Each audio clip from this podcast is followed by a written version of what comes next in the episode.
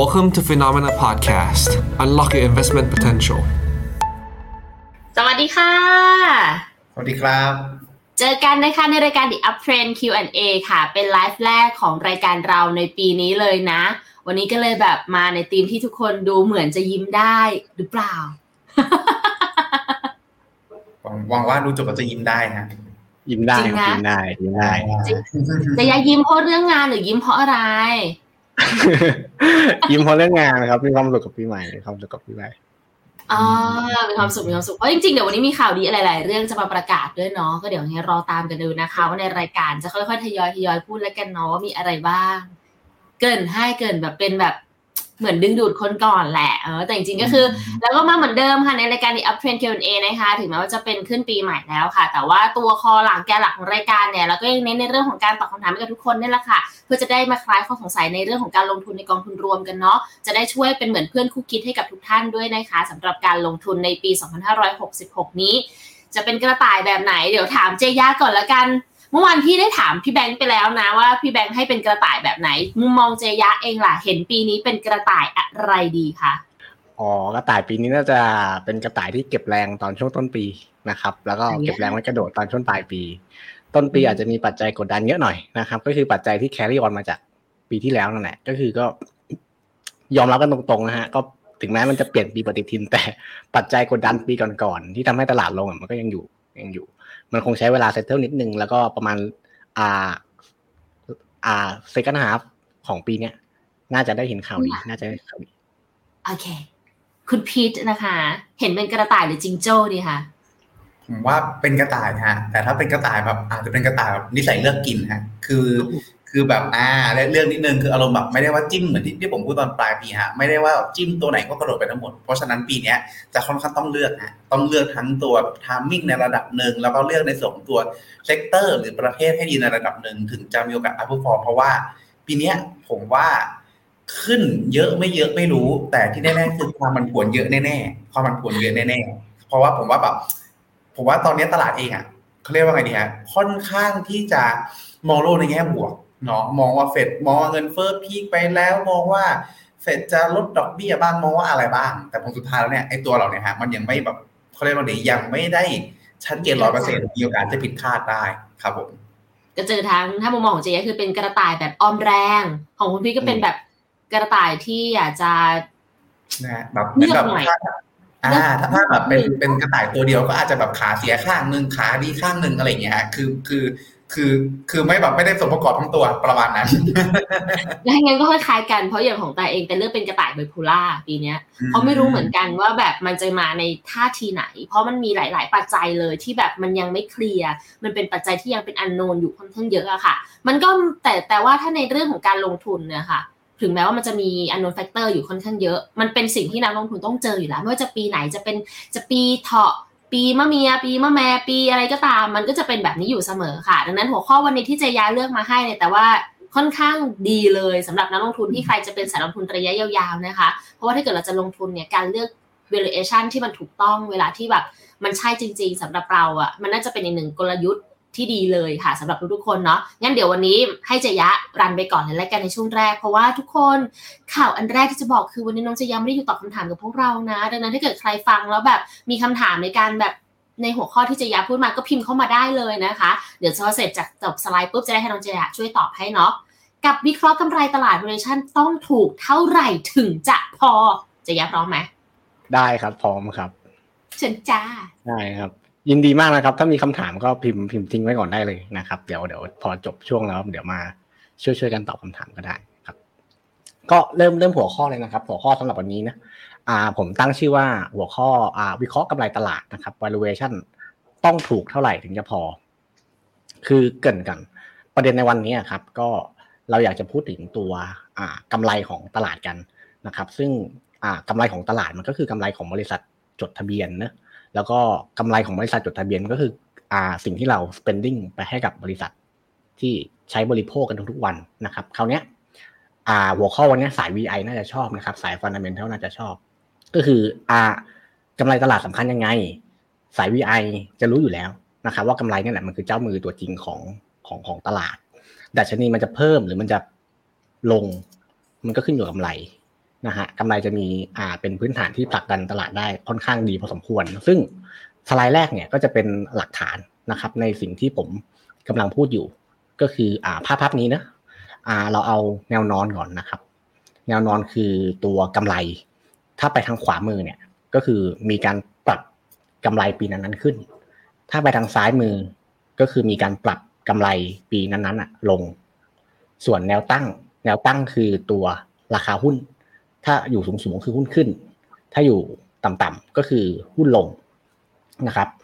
ก็พอเรามาพอร์ตแบบนี้แล้วเนี่ย สิ่งที่เราจะเห็นเลยก็คือความสัมพันธ์ระหว่างดัชนีกับตัวกำไรจะชัดเจนเลยนะครับ ว่าปีไหนเนี่ยที่กำไรปรับขึ้นดัชนีก็จะปรับขึ้น ปีไหนที่กำไรปรับลงดัชนีก็มีแนวโน้มที่จะปรับลง อันนี้เป็นตักดักพื้นฐานตลาดนะครับ โดยส่วนมากก็จะเป็นอ่าอยู่ในโซนสีเขียวๆที่ผมไฮไลท์ไว้นะครับ ก็จะเป็นปีปกติคราวนี้ไฮไลท์ไว้อีกอย่างหนึ่งมันจะมีบางปีนะที่ความสัมพันธ์ที่เราพูดมาเนี่ย มันไม่ถูกต้องเสมอไป ผมก็จะทำเป็นสีเหลืองๆนะครับ มันคือปีที่อ่ากำไรปรับตัวลง แต่ดัชนีปรับตัวขึ้น ในแกนซ้ายบน แล้วก็เป็นปีที่กำไรปรับตัวขึ้น แต่ดัชนีปรับตัวลงในแกนซ้ายล่าง เขาเนี่ยกำลังจะบอกว่าสาเหตุเนี่ยมันก็อ่ามันอาจจะมีบางปีนะครับ ที่ตลาดถูกชี้นำด้วยปัจจัยอื่น ๆ ที่ไม่ใช่กำไร ก็เป็นไปได้เหมือนกัน เป็นไปได้เหมือนกัน แต่พวกนี้นะปีพวกนี้ก็ไม่ได้เกิดขึ้นบ่อยๆ แบบที่เห็นในรูปเลยนะครับ คราวนี้ผมยกตัวอย่างให้สองปีนะครับ เป็นอาสีเหลืองสองตัวข้างบนก่อนซ้ายบน เป็นปีสองพันเก้ากับปีสองพันยี่สิบเป็นปีที่ตลาดสามารถ ปรับขึ้นได้คือหุ้นขึ้น โดยที่กำไรตลาด ปรับลงย้อนแย้งกันนิดนึงอืมเพราะว่าสาเหตุก็คือสองปีนั้นนะมีการทำ QE เฟดมีการปริ้นเงินเข้ามาในระบบ ก็ทำให้ราคาหุ้นแล้วก็ของอื่นเฟ้อนะหุ้นก็เลยขึ้นได้ ตรงกันข้ามปีที่ผ่านมาปี 2022 นักลงทุนถ้าลงทุนก็น่าจะเจ็บตัวกันทุกคนนะฮะก็เป็นปีที่ความจริงแล้วอะ EPS อะถูกปรับขึ้นนะ แต่ตลาดหุ้นอะปรับตัวลงอืมเพราะว่าหลักๆอะอาดัชนีมันถูกกดดันด้วยปัจจัยมหาภาคอื่น ๆ ถ้าเป็นปีที่แล้วก็จะเป็นอ่าเรื่องของความกังวลเรื่องเศรษฐกิจถดถอยนะครับ ความกังวลเรื่องเฟดต้องขึ้นดอกเบี้ย เพื่อสู้กับเงินเฟ้อ เช่นเดียวกันกับปี 2000 แล้วก็ 2002 นะครับ ที่เกิดวิกฤต .com แล้วตลาดก็มีปัจจัยอื่นๆมาขับเคลื่อนราคาด้วย คราวเนี้ยจากกราฟนี้นะเราก็จะเห็นว่าโอเค ถ้าในปีปกติแล้วอะ ความสัมพันธ์ตัวนี้มันก็จะยังอยู่แหละ ก็คือ ถ้ากำไรดีตลาดก็จะขึ้นได้ ถ้ากำไรไม่ดีตลาดก็จะขึ้นไม่ได้คราวนี้คำถามก็คือ อ่า แล้วปีเนี้ย ปีเนี้ยกำไรมันจะถูกปรับลง หรือมันจะถูกปรับขึ้นนะครับ ขอขอสไลด์ต่อไปได้เลยนะฮะก็สิ่งสิ่งนี้แหละ ที่เรามองว่ามันจะเป็น มันจะเป็นประเด็นที่ตลาดจะกลับมาให้ความสำคัญเป็นอันดับต้นๆของปีนี้ เพราะเรามองว่า ปีที่แล้วที่ ตลาดปรับลงมาเยอะครับ มันจะเป็นเรื่องของการ price in ตัวดอกเบี้ยของเฟดที่ขึ้นมาสูง เป็นการ price in ตัวเงินเฟ้ออมแล้วก็จะเป็นการ price in ตัวเศรษฐกิจถดถอยบ้างนิดนึง แต่กราฟที่เราเอามาโชว์เนี่ยกำลังจะบอกว่าตลาดยังไม่ได้ price in ตัว e a r n i n g ที่จะถูกดาวเกรดเลย กราฟกราฟเนี้ยมันจะมีสองเส้นนะหลัก ๆ ข้างบนก็คือเส้นสีดำเส้นสีดำเนี่ยคือตัว EPS ก็คือกำไรตลาดนะฮะ ผมเอามาพลอตคู่กับตัวเส้นสีเหลือง ซึ่งก็คือดัชนี S&P อ่าอ่าอ่า ท่านก็จะเห็นว่าไอ้เส้นสีดำเนี่ย มันยังอยู่ในระดับสูงแบบสูงมาก ซึ่งปกติเนี่ย พอเกิดวิกฤต เส้นสีดำมันจะหักหัวลง แล้วพอผมเอามาพอร์ตให้มันคู่กันสองเส้นเนี่ยหนึ่งเลยอะผมต้องการสื่อว่าไอ้สองเส้นเนี้ยมันมีความสัมพันธ์ในลักษณะว่า มันไปในทางเดียวกันนะครับ แล้วก็อีก อย่างหนึ่งที่จะสื่อก็คือตัวข้างล่างตรงสีแดงๆนะครับโซนสีแดงๆว่าถ้าในอ่ากรณีที่จะมีการถูกปรับกำไรลงเนี่ยกำไรที่จะถูกปรับลงเนี่ยมันถูกปรับลงได้ลึกแค่ไหนนะครับ ซึ่งพอมาวิเคราะห์แล้วอะมันมีโอกาสถูกปรับลงได้ตั้งแต่ประมาณ 15%ในช่วงปี 2020 3 ปีที่แล้วนะฮะแล้วก็ 14 ปีที่แล้วคือปี 2009 ช่วงวิกฤตอสังหาริมทรัพย์ ลงไปได้ถึง30%แล้วก็ก่อนหน้านั้นอีกปีสองพันยี่สิบยี่สิบปีที่แล้ว ได้อีกสามสิบเปอร์เซ็นตนะครับคราวเนี้ยคำถามคือรอบเนี้ย ถ้ามันจะปรับลงเนี่ย มันจะลงได้ลึกถึงแค่ไหนนะครับ ความจริงแล้วอะ ต้องบอกว่าไอ้กำไรกำไรตัวเส้นเส้นสีดำอะ มันขับเคลื่อนโดยพื้นฐานจริง ๆ ของตลาดหุ้นเนอะมันขึ้นอยู่กับเศรษฐกิจจริงเลย เพราะฉะนั้นอะ ถ้าเศรษฐกิจถดถอยครั้งนี้ลึกกำไรมันก็จะลงลึก ถ้ามันลงไม่ลึกก็แสดงว่าเศรษฐกิจถดถอยไม่นาน หรือเบาๆ แบบที่เรามองก็คือเป็น mild recession นะครับ ปีปีนี้เรามองว่ากำไรมีแนวโน้มถูกปรับในระดับประมาณ 10%บวกลบนะครับ ไม่เยอะไม่เยอะถ้าเทียบกับปีโควิด ความจริงไม่เยอะเลย ถ้าเทียบกับวิกฤตก่อนๆนะครับคราวนี้อ่าทำไมเราถึงมองว่า เป็นเป็นประมาณแบบบวกลบสิบเปอร์เซ็นขอขอเป็นดูการออกพี่ขอแทรกหน่อย ก่อนไปสไลด์ถัดไปขอหน้าเมื่อกี้นิดนึงค่ะ จากสไลด์ตัวที่มันเป็นเทียบกันระหว่างตัว S&P 500 กับตัว EPS จะจ้ะปกติมันจะต้องล้อกันถูกปะกำไรดีตลาดหุ้นต้องโตด้วย แต่พอปี 2021 แล้วจะเห็นว่ามันตัดกัน อ่าใช่ อันเนี้ยที่มันเกิดขึ้นมันเกิดเพราะเนื่องมาจากมันตอบรับจากปัจจัยเรื่องอื่นไปที่ไม่ใช่พื้นฐานของตัวธุรกิจที่เข้าใจอย่างนี้ถูกปะจ๊ะ ถูกต้องครับถูกต้องครับ มันจะมีประเด็นที่นักลงทุนต้องต้องคอยมอนิเตอร์เลยหลัก ๆ ก็คือประเด็นจากธนาคารกลางสหรัฐเนี่ยซึ่งประเด็นประเด็นเนี้ยถ้าเขามีการทำ QE เมื่อไหร่เนี่ย มันจะเป็นตัวทำให้ตลาดอะตอบรับไปในทางที่ดี ไม่ว่าสถานการณ์เศรษฐกิจตอนนั้นอะมันจะดีหรือไม่ดี เพราะมันจะทำให้ทุกอย่างเฟอ้อขึ้นหมดเลยอะเพราะฉะนั้นอะการติดตาม valuation หรือ earning อะไรพวกเนี้ยมันต้องติดตามควบคู่กันไปด้วยถ้าผมแนะนำนะครับ กับตัว macro โอเค ครับต่อต่อต่อให้งั้น เช่นจ้ะลบสิบเท่านั้นจากอะไรคราวเนี้ยเราเราก็มองว่า อ่า ถ้าปีเนี้ยมันจะปรับตัวลงนะมันจะปรับตัวลงไม่เยอะ ประมาณประมาณลบสิบเปอร์เซ็นไม่ถึงสามสิบเปอร์เซ็นหรอกอันนี้เป็นบทมั่นใจวิเคราะห์ของได้ฟันธงเลยฟันธงเลยอันนี้อันนี้อันนี้เป็นบทวิเคราะห์ของอ่าเป็นเป็นเดอะลูโทกรุ๊ปนะครับ ก็เขาเป็น Market Research สำนักงานหนึ่งสำนักหนึ่งอยู่ที่สหรัฐอเมริกา เขาวเนี้ยกราฟมันดูยากนิดนึงผมจะพูดให้เข้าใจง่ายๆเลยแล้วกัน ท่านท่านไม่ต้องดูกราฟก็ได้ ก็คือกราฟซ้ายมือก่อนนะครับกราฟซ้ายมือเขาเอาสิ่งที่เรียกว่าตัว unused labor capacity อืมพูดง่าย ๆ เลยก็คือ เป็นอ่ากำลังของคนที่สามารถทำงานได้ สร้าง productivity ได้ แต่ยังไม่ได้ถูกใช้งานเข้าไปในระบบ ยังยังว่างงานอยู่นะฮะเอาตัวเนี้ยมาหาความสัมพันธ์กับตัว GDP growth แล้วก็เอาตัวความสัมพันธ์ตัวเนี้ยมาทำนายว่าณที่ unused labor capacity ปัจจุบัน 2.4%นะจะทำนาย GDP growth ปีต่อไปในระดับเท่าไหร่ ก็ใช้โมเดลเนี้ยในการทำนาย ก็ปรากฏว่าที่ unused labor capacity 2.4%ปัจจุบันนะครับ เขาทำนายว่าปีหน้าสหรัฐจะโตได้ประมาณประมาณ 0.1%ก็ปิ่มปิ่มศูนย์ปิ่มปิ่มศูนย์เอางี้ดิ ก็ ชัดเจนว่าเป็นการอ่าชะลอตัวของเศรษฐกิจสหรัฐในในในปีนี้นะครับ ปี 2023 คราวนี้เขาก็ตั้งคำถามต่อ เป็นกราฟขวามือ ว่าโอเค ถ้าเศรษฐกิจสหรัฐชะลอตัวลงจริง ๆ เนี่ย มันจะกระทบกับกำไรบริษัทเท่าไหร่ โดยคอนเซ็ปต์เหมือนเดิมเขาเอาตัวเนี้ยแหละ ตัวจำนวนแรงงานที่ไม่ได้อยู่ในระบบ ที่ไม่ได้ไปสร้าง productivity อะมาหาว่าถ้าจำนวนแรงงานมันอยู่ที่ระดับเนี้ย ปีหน้าความสัมพันธ์ ตัวเนี้ยมันจะทำให้ตัว e a r n i n g ปรับตัวลงเท่าไหร่ อ่า ก็ปรากฏว่าด้วยด้วยตัว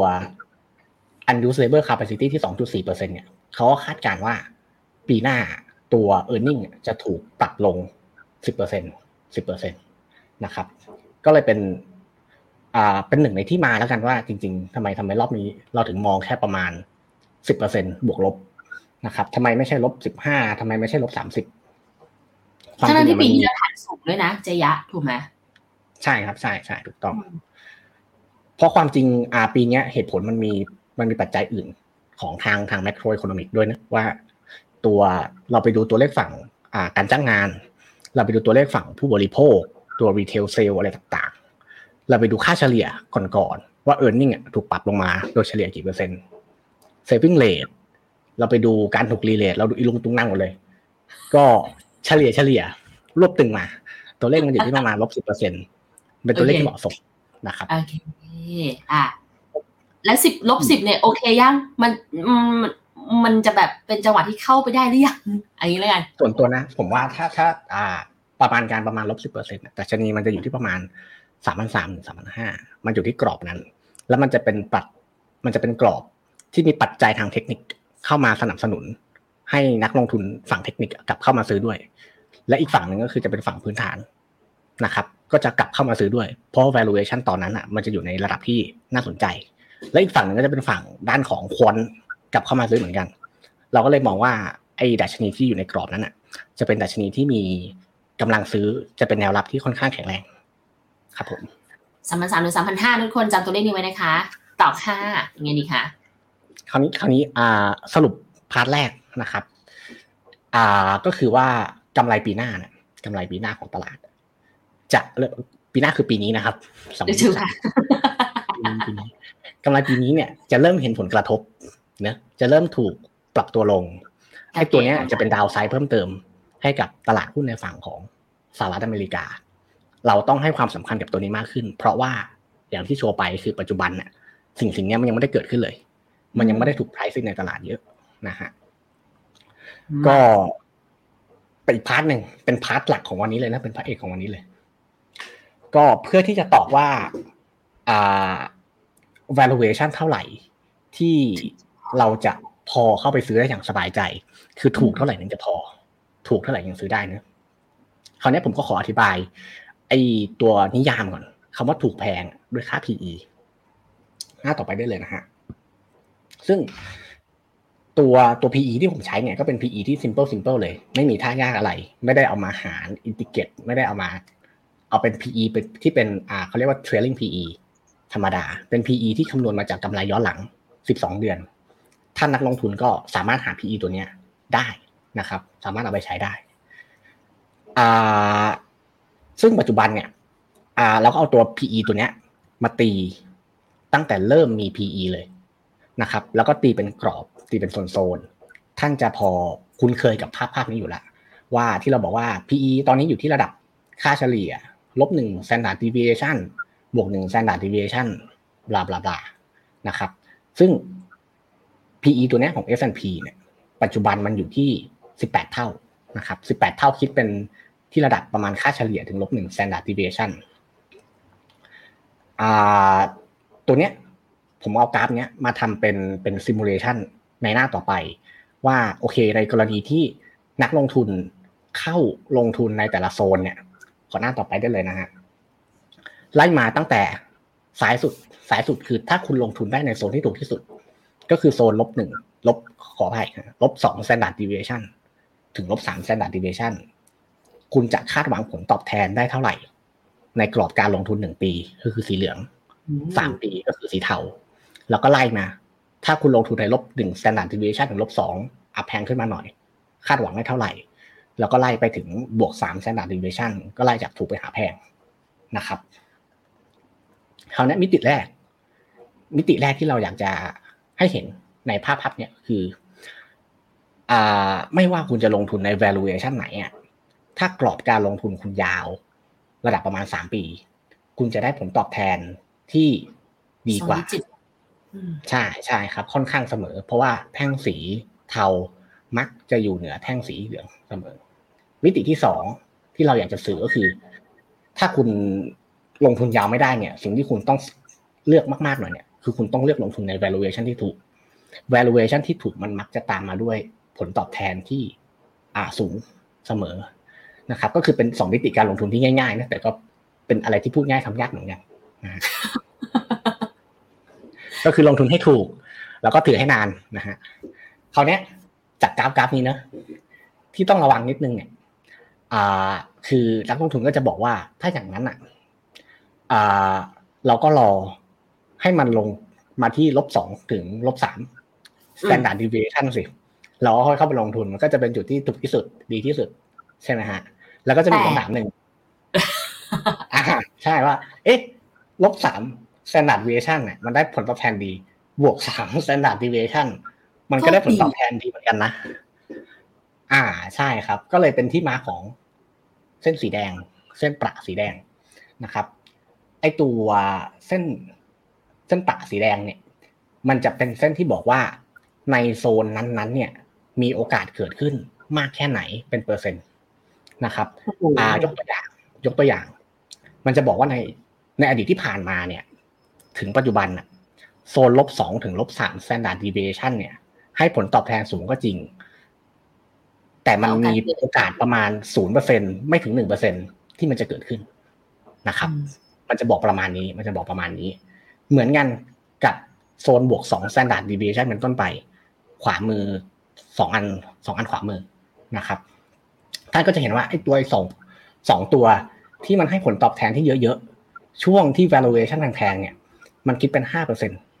รวมกัน เป็นเสี้ยวเดียวของตลาด ความจริงแล้วอะถ้าท่านกลับไปดูกราฟที่แล้วอะ มันคือช่วงที่เกิดฟองสบู่ .com แล้วก็เป็นช่วงที่เกิดอ่าโควิด -19 มันเป็นช่วงที่สินทรัพย์เฟอเฟอมากกำลังจะบอกว่ามันเป็นช่วงที่ได้ผลตอบแทนสูงก็จริง แต่เป็นผลตอบแทนสูงที่ไม่ซัสเทนไม่ซัสเทนนะครับ กลับมาที่ปัจจุบัน ปัจจุบันเนี่ยเราอยู่ที่ valuation 18 เท่า PE อยู่ที่โซนค่าเฉลี่ยที่ผมวงไว้เลยก็คือประมาณอ่าลบหนึ่งลบหนึ่ง standard deviation เป็นโซนที่ sustain กว่า เพราะว่าในกรอบกรอบเนี้ยคิดเป็นประมาณ 80%ของตลาดทั้งหมดนะครับ ถ้าท่านไม่คิดอะไรมากนะท่านท่านลงไปก่อนไม้หนึ่งผลตอบแทนที่ท่านสามารถคาดหวังได้วันเนี้ย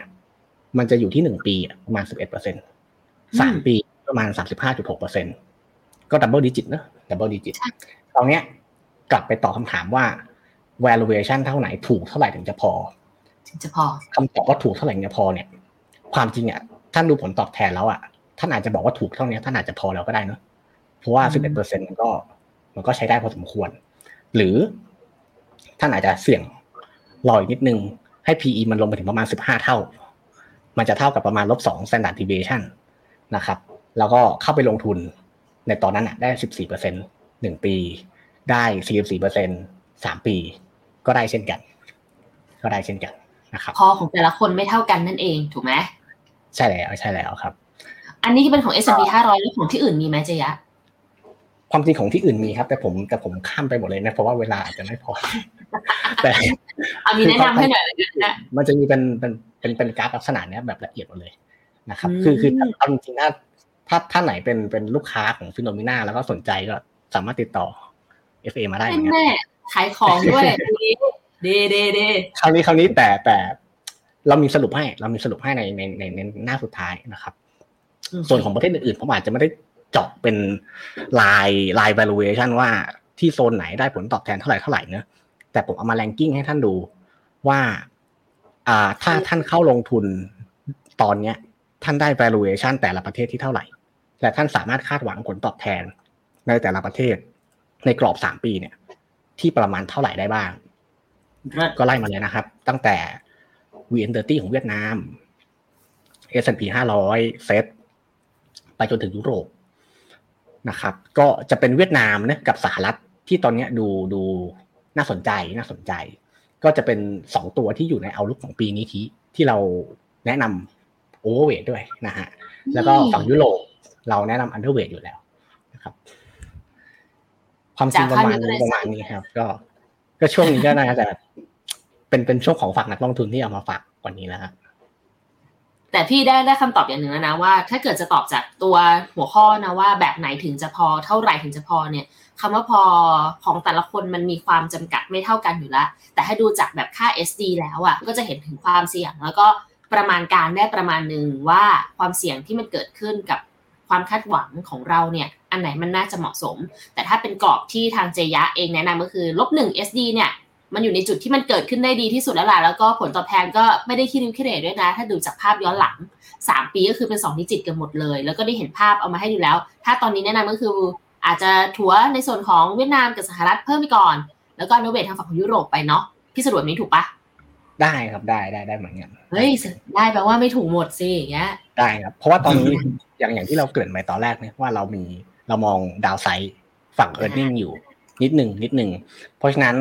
อ่าถั่วไปก่อนไม้แรกได้เหมือนกันได้ไหมได้เหมือนกัน แล้วก็อาจจะรอจับจังหวะไม้ที่สองในจังหวะที่เราเห็นเอ r n i n g มันเริ่มตกลงมาแล้วได้เหมือนกันอืมหรือไม่งั้นอาจจะใช้จากกระต่ายที่จะยะบอกก็ได้ว่าช่วงครึ่งปีแรกอะมันยังเป็นกระต่ายแบบเก็บแรงอยู่ รอสักประมาณครึ่งปีหลัง ให้เขาวิ่งไปสักหน่อยทุกอย่างมันแบบ price in ไปเกือบหมดแล้ว ก็ค่อยเข้าไปลงทุนก็ได้แบบนั้นก็เหมือนกันได้ปะได้ครับใช่ใช่ใช่วิธีวิธีนั้นจะเป็นอ่ากลยุทธ์ที่เรามองอยู่ปีนี้ครับผมโอเค แต่จริงๆแล้วทางฝั่งเอฟอาจจะไม่ชอบก็ได้นะ ไม่ใช่เราเล่นเทมิสา DCA ไปเรื่อยๆไปไปไปดีเจแต่พี่ชอบนี้มากเลยอะระหว่างที่เจยาพูดไปอะคุณแซมเขาส่งอันนี้มาน้องเด็กอัจฉริยะนับถือและขอบคุณมากครับตอบด้วยคำว่า แนะนำเคเวียดนามให้น้าหน่อย ไอ้หนูชอบชอบสำเนียงการอ่านมากฮะเฮ้ยอ่านแล้วแบบสำเนียงขึ้นมาเลยอะเจความยาจริเห็งนสักหนึ่งความจริงเรามีสักครู่นะครับ ผมผมจำได้ว่าผมน่าจะทำสไลด์เนี้ยเกี่ยวกับเวียดนาม ถ้ามันมันมันสคริปต์อยู่ พี่พีทน่าจะเปิด เปิดเปิดเปิดให้ดูได้หน่อยได้ไหมครับโอเครับเปิดกันสดๆเลยนะครับอ่าได้เพราะว่าจริง ๆ อะ พอพอพอแบบ พูดถึง valuation อะมีคำถามเกี่ยวกับเวียดนามค่อนข้างเยอะเลยเหมือนกันนะ ส่วนท่านนี้ค่ะ FC คุณเจยะครับ ส่วนอันนี้ น้องเจไดอันนี้ผิดนะเจยะค่ะ ช่วยบอกพี่หน่อย อเมริกาจะ recession เดือนไหนคะ ครั้งที่เราเจยะอะเดี๋ยวมาเดี๋ยวสี่ infector สี่ factor เนาะที่บอกไว้ว่ามันต้องมาเกิดใช่ครับใช่ไหมใช่ใช่แล้ว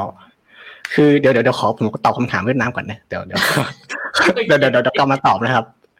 ได้ได้อ่าได้ได้เดี๋ยวเดี๋ยวขอชมสไลด์หน่อยได้ไหมฮะ อ่าโอเคสไลด์เวียดนามเนี่ยอ่าตัวนี้เป็น valuation ของของของเวียดนาม เวียดนามตอนเนี้ย valuation อยู่ที่ระดับประมาณลบหนึ่ง standard deviation ถึงลบสอง standard deviation ถ้าจากในกราฟเนี้ยก็คืออยู่สายสุด อยู่สายสุด PE เวียดนามตอนนี้อยู่ที่อ่าประมาณสิบจุดสองเท่า precisely ประมาณสิบจุดสองเท่า ถ้าคุณลงทุนในเวียดนามวันเนี้ยด้วย valuation เท่าเนี้ยถ้าผมตอบตามตามตามสถิติที่ทำมาเนะ เป็น valuation ที่คุณสามารถคาดหวังผลตอบแทนในกรอบหนึ่งปีอะได้ประมาณ 17.9เปอร์เซ็นแล้วก็อ่าสามปีก็อยู่ที่ประมาณ 40.7เปอร์เซ็นถามว่าน่าสนใจไหมก็น่าสนใจน่าสนใจเหมือนกันคราวเนี้ย อันนี้เป็นฝั่ง valuation อย่างเดียว เป็นฝั่ง valuation กับ earning จะแนะนำให้คุณไปอ่าติดตามฝั่งของ macro economic ด้วย ซึ่งตอนเนี้ยเวียดนามปัจจัยต่างๆเนี่ยมันยังเป็นมันยังเป็นปัจจัยที่สนับสนุนให้เขาเติบโตได้ในระดับสูงอยู่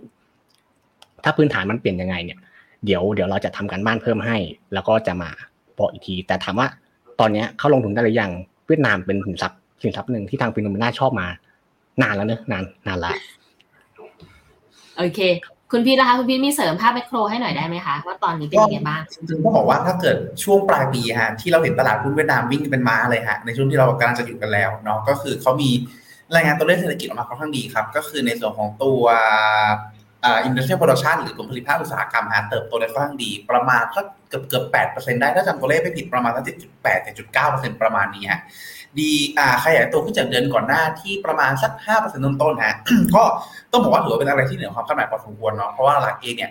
อ่าทั่วโลกกังวลเรื่องของตัวเศรษฐกิจชะลอตัวหรือว่าอะไรก็ว่าไปฮะแต่ในส่วนของตัวผลิต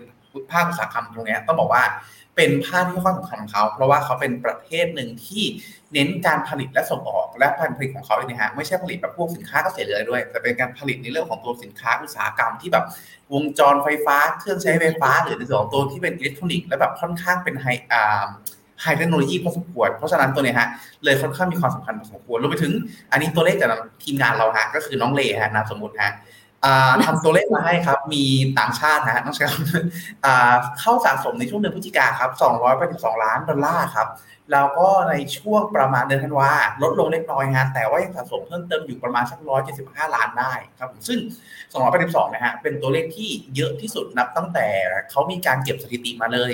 175 ลดลงบ้าง แต่ผมว่าหลักๆเลยเนี่ยมันคือ น่าจะเป็นส่วนหนึ่งก็คือเป็นเรื่องของการที่มองไปข้างหน้าแล้ว โอเค ทุกอย่างยังดูโอเคอยู่ valuation ถูก เพราะฉะนั้นแน่นอนทางต่างชาติข้อดีข้อดีที่อยากให้ที่ตลาดหุ้นส่วนใหญ่ให้ต่างชาติเข้ามาลงทุนเนี่ยฮะคือการที่เขาถือเขาลงทุนปุ๊บเขาอยู่นานเขาไม่ได้เทรดรายวันสามวันห้าวันออก เพราะฉะนั้นตรงเนี้ยฮะมันเลยเป็นการที่ผมว่ายืนยันอีกตัวหนึ่งแหละว่าโอเคด้านจังหวะเนี้ยถือว่ามีความน่าสนใจพอสมควรทั้งในแง่ของตัวเศรษฐกิจเอง แล้วก็ในส่วนของตัวฟันโฟด้วยรวมไปถึงล่าสุดฮะทางการจีนนะทางการจีนแล้วเขาก็เปิดเมืองแล้วเนาะซึ่งพอเปิดเมืองแล้วเนี่ยนะตอนนี้ผมว่ามันมีข่าวที่ออกมาแบบ ผมว่ามันแย้งๆกันนิดนึงแล้วกันเนาะก็คือมีมีภาพออกมาทั้งความเชื่อมั่นคนจะไปเที่ยวต่างประเทศนั่นนี้นู่นคนออกมาใช้จ่าย แต่ก็ยังมีภาพที่นักท่องเที่ยวจีนไม่ใช่นักท่องเที่ยวอ่าคนจีนบางส่วนยังไม่กล้าออกมาใช้ชีวิตประจำวันในสวนสาธารณะห้างหรือว่าอะไรก็ตาม ตรงเนี้ยฮะอ่าผมว่าภาพที่ออกมาไม่ว่าภาพไหนจริงก็ตาม แต่ผลสุดท้ายแล้วถ้านโยบายเขายังไม่กลับด้าน สิ่งที่ตามมาก็คือคนจะค่อยๆ มีความมั่นใจมากขึ้น หรือถ้าเขามีความมั่นใจรัฐบาลก็จะค่อยๆกระตุ้นความมั่นใจเพิ่มเติมมากขึ้นจนกระทั่งผลสุดท้ายฮะการบริโภคก็จะค่อยๆกลับมา และเวียดนามฮะมีในสองตัวจีนฮะเป็นในสองของตัวคู่ค้าอันดับหนึ่งเพราะฉะนั้นตรงเนี้ยมันก็ต้องบอกเป็นผลทางอ้อมคือปัจจัยแรกอะเป็นเรื่องทางตรงเนาะแต่ทางอ้อมตรงเนี้ยเป็นตัวหนึ่งที่จะค่อนข้างสนับสนุนเพิ่มในส่วนของตัวเวียดนามในอนาคตต่อๆไปครับผมถ้าต่อไปก็ตามที่จีนเขายังไม่ได้แบบ มีการเปลี่ยนแปลงนโยบายอย่างในสำคัญแบบอยู่ดีๆ กลับมาล็อกดาวน์คุ้มไม่น่าครับผมก็ต้องถือว่าจีนเองก็เป็นเป็นปัจจัยหลักๆเลยแหละ ที่ปีนี้ทุกชาติค่ะรอฟังกันอยู่ว่าสุดท้ายแล้วความชัดเจนของการเปิดประเทศรอบเนี้ยจีนจะทำได้มากน้อยแค่ไหน จะสร้างความเชื่อมั่นให้กับต่างประเทศรวมถึงทั่วโลกได้หรือเปล่า เป็นคำถามนะเนาะว่าแบบปีนี้จะยังไงกันต่อ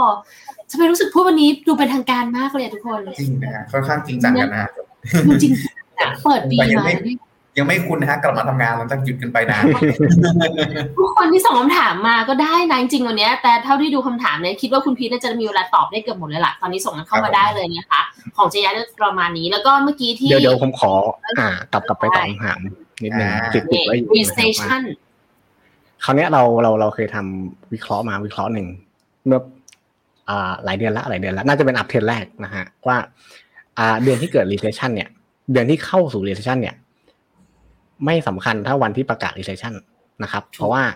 อ่า recession เนี่ย มันจะมาในในในโซนของมันจะ มันจะไม่ใช่มาแล้วก็เข้า recession เลยแบบปุ๊บปั๊บทันที มันจะค่อยๆมาในระดับระดับค่อยๆซึมๆมา unemployment จะค่อยๆ เพิ่มขึ้น spending จะค่อยๆ น้อยลงกำไรจะค่อยๆ น้อยลง ก็คือกว่าที่เขาจะประกาศ recession น่ะเราเข้า recession มาเรียบร้อยแล้ว เพราะฉะนั้นน่ะเดือนถ้าท่านจะ timing เดือนเนี่ยมัน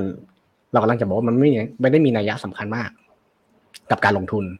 แต่ตัวหนึ่งที่เราเคยทำสถิติ แล้วมองว่ามีนัยยะจริงๆอะคือวันวันที่ NBER เข้ามาประกาศว่าเศรษฐกิจสหรัฐอะถดถอยแล้วนะ ซึ่งเขาประกาศย้อนหลังเสมอ วันนั้นน่ะจะเป็นวันที่เศรษฐกิจหลาย ๆ ตัวดัชนีหลายตัวเนี่ยทำ bottom แล้ว ตาม timing ที่เราเคยดูนะครับ ก็เอาตัวนั้นน่ะ เป็นเป็นเป็น indicator หลักในการในการอ่า timing การกลับเข้าไปลงทุนก็ได้ครับ โหอ่าใช่ครับพระเอกขี่ม้าขาวมาช่วยทันจริงครับ NBA นั่งเซิร์ชกันสดๆอีกแล้วนะฮะอ่าใช่ๆคือหมายความว่าถ้าเกิดเขาประกาศปุ๊บขออย่าให้เป็นวันเสาร์อาทิตย์เลยละกันถูกไหมวันเสาร์อาทิตย์ก็ไปลงทุนวันจันทร์อย่างทันครับอ๋อโอเค กลัวแบบจะประกาศแบบเย็นวันศุกร์ไงแล้วแบบตลาดสหรัฐก็ลงไปแล้วเราก็ปิดทำการไปแล้วอย่างนี้ เปิดมาวันจันทร์อีกทีก็คือแบบจ่ายแล้วอย่างนี้ไม่จ่ายแล้ว ต้องบอกว่าอย่างอย่างในรูปเนี่ยฮะชัดเจนคือตัวแท่งสีแดงเนาะคือ market bottom นับจากจุดต่ำสุดฮะแต่ว่าถ้าเราที่ตัวเอ็นการประกาศของ NBER นะฮะสิ่งที่ตามมาก็คือโอเคฮะมันไม่ได้เท่ากับ bottom ซื้อแบบ bottom พอดีเป๊ะๆแต่อย่างน้อยครับมันเป็นการที่เราได้ใกล้เคียง bottom ก็คือจะเห็นได้ว่าโอเคอ่า bottom ถ้าช่วง subprime ได้ 1.6 เท่าเนาะอ่าถ้าใช้การประกาศของ NBER ได้ประมาณสักหนึ่งเท่ากว่า นะครับแล้วก็ในส่วนของตัวรอบนี้อาจจะได้น้อยหน่อยเนาะแต่ว่าก็ถือว่าดีที่สุดอยู่ดีนะฮะแล้วก็ทุกรอบเนี่ยจะเห็นได้ว่าเขาติดอันดับต้นๆตลอดนะครับเพราะฉะนั้นตรงเนี้ยอืมมันอาจจะไม่ได้บอททอมเป๊ะๆแต่ก็ถือว่ามีอะไรสักอย่างที่ใช้คำว่าไงเนี่ยให้เรายึดเหนี่ยวจิตใจแล้วกันว่าอันเนี้ยประกาศมาเมื่อไหร่ปุ๊บอาจจะเป็นจังหวะที่ซื้อค่อนข้างดี ซึ่งอันนี้น้องเจียทำมาฮะต้องบอกว่าข้อมูลเนี่ยดีครับบ่งชี้ชัดเจนฮะว่า NBR ประกาศค่อนข้างช้า จะเห็นได้ว่าเขาประกาศมาเนี่ยครับตัวสีเขียวๆเนาะ บางครั้งครับประกาศว่าเข้าสู่ recession นะฮะหลังจากจบ recession เป็นที่เรียบร้อยแล้วลักษณะนั้นก็มี แต่ว่าถึงแม้ช้าครับอย่างที่พูดถึงเมื่อกี้ก็คือ มันยังให้โอกาสเราได้มากพอที่จะมีกำไรใกล้เคียงกับในส่วนของตัว bottom มากที่สุด คือคือผมว่ามันมีผมว่าข้อดีของลักษณะนี้คือมันมีหมุดอะไรบางอย่างที่เป็นทิกเกอร์ที่ชัดเจนว่าเออ ถ้าถึงทิกเกอร์ตัวนี้เกิดขึ้นปุ๊บเราสามารถกำหนดแผนได้แล้วเราเข้าซื้อได้จะมีจะมีโอกาสการซื้อที่ เขาเรียกว่าไงเนี่ยใกล้เคียงมากกว่า โดยที่แบบไม่ได้หลักลอย แล้วกลายเป็นว่า ถึงเวลาปุ๊บปัจจัยใหม่ๆอะไรเข้ามากระทบ เราก็เอ๊ะอันนั้นจะซื้อดีไหมเอ๊ะอันนี้หรือไม่ซื้อดีเอ๊ะกังวลไม่ซื้อไม่ทำตามแผนลักษณะนี้ครับเพราะอันนี้มันเป็นตัวทิกเกอร์เป็นตัวหมุดที่เราปักเอาไว้ แล้วก็ถือว่าเป็นจุดที่ค่อนข้างน่าสนใจครับผมโอเค แต่ก็เห็นด้วยเลยค่ะ เพราะตอนเราเห็นจากสภาพตลาดเกิดขึ้นแล้วค่ะ เพราะปีที่แล้วถ้าเกิดใครแบบ ก็ต้องยอมรับว่าปีที่แล้วไม่ใช่ปีที่ดีสำหรับคนที่แบบลงทุนแบบ ระยะยาวๆจะ DCA แบบมีจังหวะ timing แค่นั้นเนาะเพราะว่าถ้าเกิดปีที่แล้วเนี่ยใครจับจังหวะได้ถูกอะค่ะมีหลายมีหลายครั้งมากที่สร้างผลกำไรได้ค่อนข้างดี แต่ว่ามันก็ไม่ใช่ทุกครั้งไงที่จะทำได้ ดังนั้นเอาให้แบบมี indicator ติดตัวไว้หน่อย แล้วก็มีแผนในการลงทุนค่อนข้างชัดเจน เวลามันเกิดอะไรขึ้นมาค่ะ เราจะได้มีแบบหนึ่งสองสามสี่ทำได้อย่างเป็น step เนาะแล้วก็ไม่ได้ตกใจกับภาวะตลาดจนเกินไปด้วย โอเคจะย้ายอยากฝากอะไรถึงทุกคนไหม อ๋ออ่า โอเคครับ โอเคครับได้ครับแหมอ่าจะพูดก็ดูใจร้ายไปนิดนึงนะครับ แต่ก็ก็อย่างอย่างที่บอกไปตอนแรกนะครับ ว่า อ่าขึ้นขึ้นปีใหม่แล้วเนี่ยแล้วก็ มันก็เป็นการเปลี่ยนปฏิทิน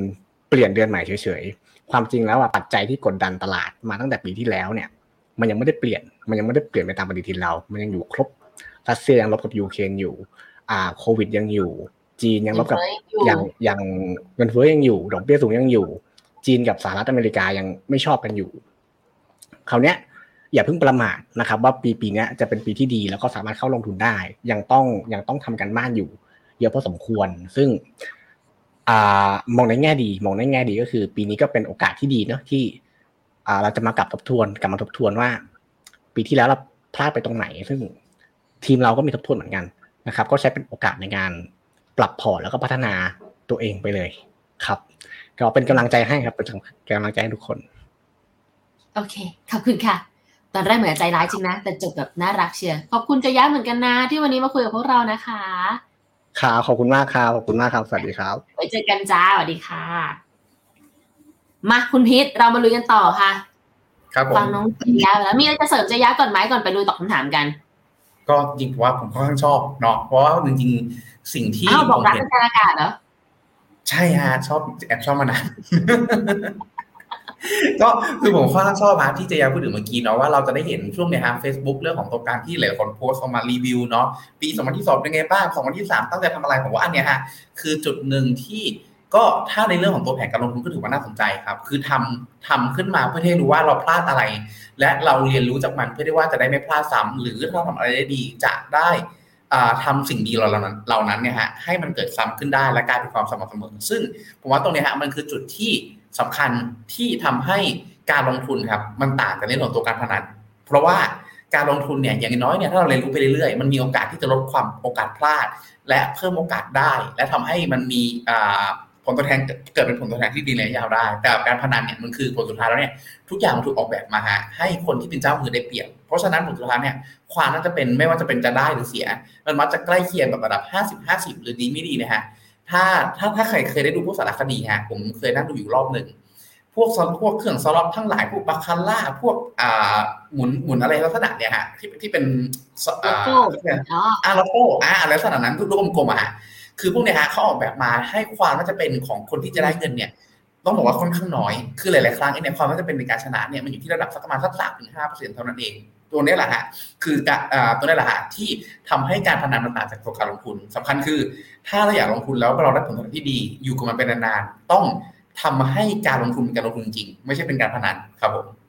โอเคค่ะ จริง ๆ จะบอกว่าเรื่องของการพนันน่ะมันก็คือการเสี่ยงดวงแบบหนึ่งนะทุกคนมันมีแบบ ได้กับเสียแค่ห้าสิบห้าสิบเลย ซึ่งอันนี้ถ้าถามถามโดยส่วนตัวค่ะ แต่เองอาจจะไม่ได้ไม่สนับสนุนในเรื่องของการพนันแล้วกันเนาะแต่ก็ก็ก็ได้แหละค่ะ มันขึ้นอยู่กับทุกคนว่าจะแบบเลือกทางไหน เอาเป็นว่าถ้าอยู่กับพวกเราในฟิโนเมนาเนี่ยเราพยายามใช้ข้อมูลอยู่แล้วนะคะเพื่อให้ทุกคนเนี่ยสามารถลงทุนได้โดยแบบมีหลักการ แล้วก็มีกลยุทธ์ที่แบบชัดเจน เวลาเกิดอะไรขึ้นมาจะได้แบบปรับพอร์ตอะไรได้ทันเนาะมาคุณพิษพร้อมนะคะ อันนี้คือคุณนัทพงศ์นารามาเลยบอกเข้ามาร้องแต่ก่อนทุ่มนึงค่ะคุณนะครับ คุณธนกรค่ะถามถึงปกติตราสารนี้จะเล่นง่ายกว่าตราสารทุนใช่ไหมครับ เอาแบบเบสิกเลยนะถ้าให้ตอบสั้นๆเลยค่ะไม่ใช่ไม่จริงค่ะผมพูดเลยว่าไม่จริงค่ะเพราะว่าสมมติสมมติเราคิดถึงการลงทุนของตราสารทุนนะหรือหุ้น ถ้าเรารู้ถึงราคาของมัน เรารู้ถึงราคาตรงๆไปได้เลย แต่สิ่งแรกที่ผมยกตัวอย่างเลยก็คือ ถ้าเรารู้ถึงราคาของตราสารหนี้ เราจะเห็นได้ว่าเวลาเขาพูดเรื่องยิวขึ้น หรือคือราคาลงยิวลงคือราคาขึ้น ดอกเบี้ยขึ้นส่งผลเสียดอกเบี้ยลงส่งผลร้าย อะไรอย่างอ่าดอกเบี้ยลงส่งผลดีอะไรอย่างเงี้ยครับมันเป็นภาวะที่มันมีความคิดซ้อนเข้าไปอีกระดับหนึ่งรวมไปถึงในเรื่องของตัวเชิงปัจจัยเองเนี่ยมันเนื่องจากว่าตลาดตราสารหนี้เนี่ยฮะมันเป็นตลาดที่ต้องบอกเป็นตลาดของรายใหญ่พอสมควรเนาะเพราะฉะนั้นเนี่ยมันจะมีอุปกรณ์ทางการเงินที่มีความเชื่อมโยงกันค่อนข้างสูง ต้องบอกว่า ผมใช้คำว่าไม่ได้ไม่ได้ง่ายกว่าตราสารทุนสักเท่าไหร่ดีไม่ดีเนี่ยฮะต้องบอกว่ามีความยากกว่าในระดับหนึ่งซะด้วยซ้ำครับเพียงแต่ว่าเพียงแต่ว่าถามว่ามันหมดหมดหวังถึงขั้นที่เอ๊ะเราไม่ซื้อตราสารนี้เลยได้ไหมก็ต้องบอกไม่ไม่ถึงขั้นนั้น เพราะว่าถ้าเราสมมติเราลงทุนถ้าผมพูดถึงนักลงทุนทั่วไปที่ไม่ได้ลงทุนของคุณหลวงแล้วกันฮะถ้าซื้อตราสารนี้หรือหุ้นกู้สักตัวหนึ่งเพื่อถือแล้วถือจบอายุ อันเนี้ยฮะ มันอาจจะง่ายขึ้นมานิดหนึ่งในแง่ที่ว่าโอเค เราดูความน่าเชื่อถือดูแล้วว่าไม่น่าจะล้มดอกเบี้ยดีนะ โอเค รับได้ แล้วถือจบอายุไม่ได้ตั้งใจจะขายต่อโอเค อันนั้นค่อนข้างง่ายหน่อย ขอให้ดูว่าไม่ไม่ล้มดอกเบี้ยโอเค พอประมาณนี้ อันนี้เบื้องต้นเนาะแต่ถ้าเกิดว่าดูเป็นพวกกองทุนรวมหรือต้องการเทรดมันด้วย ก็อาจจะต้องลึกมากขึ้นดูแนวโน้มดอกเบี้ยนโยบาย ดูแนวโน้มในเรื่องของตัวการจ่ายดอกเบี้ย ดูในเรื่องของตัวงบดุลบัญชีต่างๆ ลักษณะนี้เพิ่มเติมครับต้องบอกว่ามันเป็นอะไรที่ มีความยากเฉพาะตัวพอสมควร และอย่างที่ผมถ้าเกิดใครสังเกตดูรายการนี้ประจำพอพูดถึงตราสารหนี้ที่ไรอะผมจะต้องมีการแบบแบบมีความแบบคิดอีกรอบหนึ่งจากในระดับหนึ่งเพราะว่าอย่างที่พูดถึงฮะราคาลงคือยิวขึ้นยิวขึ้นคือราคาลงมันจะมีความกลับด้านกันในระดับหนึ่งเพราะฉะนั้นโดยสรุปฮะไม่ง่ายไปกว่ากันไม่ง่ายไปกว่ากันยกเว้นแต่จะซื้อตราสารหนี้เป็นตัวตัวแล้วถือจนจบครับ จริง ๆ แล้วถ้าให้วิเคราะห์ทางเรื่องของการเลือกตราสารหนี้หรือตราสารทุนนะคะมันก็คือการวิเคราะห์ตัวบริษัทเหมือนกันนะคะ เพราะสุดท้ายแล้วถ้าเราลงทุนในตราสารหนี้เพื่อคาดหวังแบบตัวยิวหรือผลตอบแทนที่เขาจะจ่ายให้มาเนี่ยตามแบบอายุหน้าตัวอะไรเงี้ยว่าไปแล้วถือตามดูเรชั่นก็จริง แต่ถ้าสมมติบริษัท อย่างวันนี้จริงๆก็มีข่าวออกมานะคะ ว่ามีบริษัทหนึ่งเหมือนกันที่แบบผิดนัดชำระหนี้ default เกิดขึ้นอะไรอย่างเงี้ยมันก็มีโอกาสเกิดขึ้นได้ค่ะ ดังนั้นจะถามว่าง่ายหรือยากแต่มองว่ามีความต้องวิเคราะห์เหมือนกัน แต่ลักษณะของการเอาไปใช้ลงทุนในพอร์ตอาจจะแตกต่างกันออกไปได้ เพราะว่าอย่างตัวหุ้นแล้วก็จะเน้นในเรื่องของ capital gain อยากเห็นราคาหุ้นที่มันเพิ่มขึ้นใช่ไหมคะแต่ของตัวตราสารหนี้เราอาจจะไปหวังเรื่องของ yield ซึ่งนี้ก็ต้องดูถึงความสม่ำเสมอวิเคราะห์อันดับ credit rating อะไรก็ว่ากันไป ซึ่งมันก็จะมีแบบมุมมองที่แตกต่างกันไป ดังนั้นถ้าเกิดอยากจะลงทุนว่าจะเป็นตราสารหนี้หรือตราสารทุน คิดเยอะๆก่อนค่ะ ก่อนลงเงินสำคัญที่สุดเลยล่ะทุกคนอะ ไปต่อค่ะ ปัจจัยอะไรบ้างที่ทำให้ตราสารหนี้จะขึ้นทำให้เรากะจังหวัดในการสะสมตราสารหนี้ตราสารหนี้จะขึ้นก่อนตราสารทุนใช่ไหมครับท่านถ้าโดยทั่วไปถือว่าถือว่าเป็นไปได้ถือว่าเป็นไปได้ครับ ที่ ผมผมตอบคำถามหลังก่อนละกันเพราะอาจจะสั้นกว่าก็คือตราสารหนี้จะขึ้นก่อนตราสารทุนเพราะอะไร เพราะว่าหลักเองเนี่ยตราสารทุนถ้าถ้าเป็นขาลงช่วงจังหวะนั้นเองเนี่ยมันคือเศรษฐกิจไม่ดี พอเศรษฐกิจไม่ดีปุ๊บคนทำยังไง คนไปซื้อตราสารหนี้เพื่อหลบภัยก่อน หลังจากนั้นพอทุกอย่างเริ่มมั่นใจปุ๊บคนค่อยย้ายเงินจากตราสารหนี้มาเข้าตราสารทุนอีกรอบเพราะฉะนั้นตราสารอาทษรวมสลับ คนจะซื้อตราสารหนี้เพื่อหลบภัย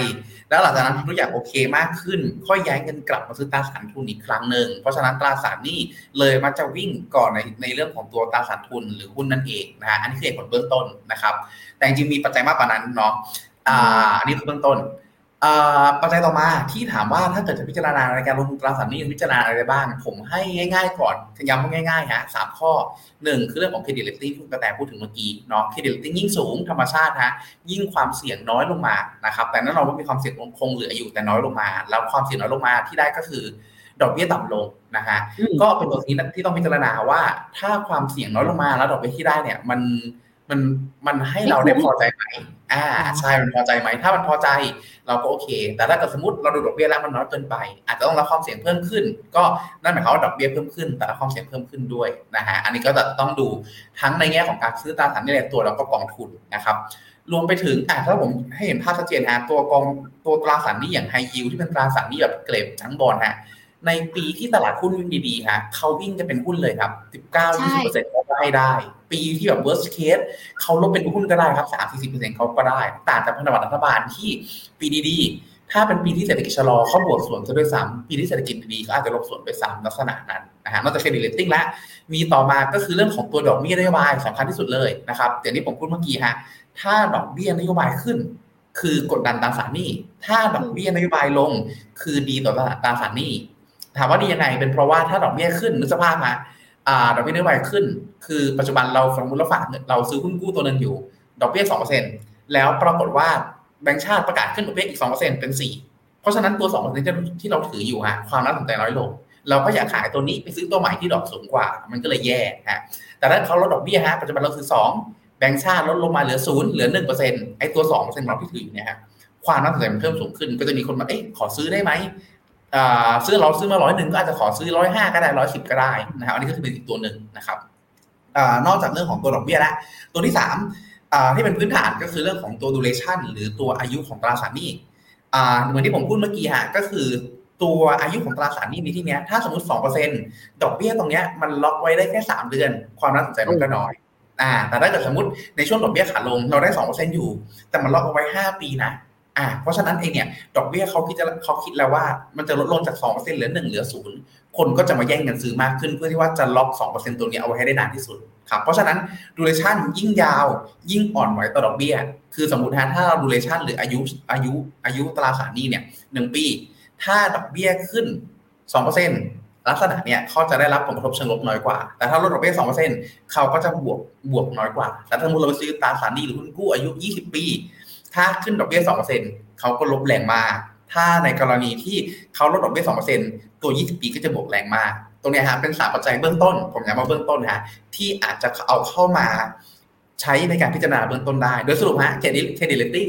ยิ่งดีผลตอบแทนผลตอบแทนจะต่ำลงมา แต่ได้ความน่าเชื่อถือความมั่นคงที่มากขึ้นอดอกเบี้ย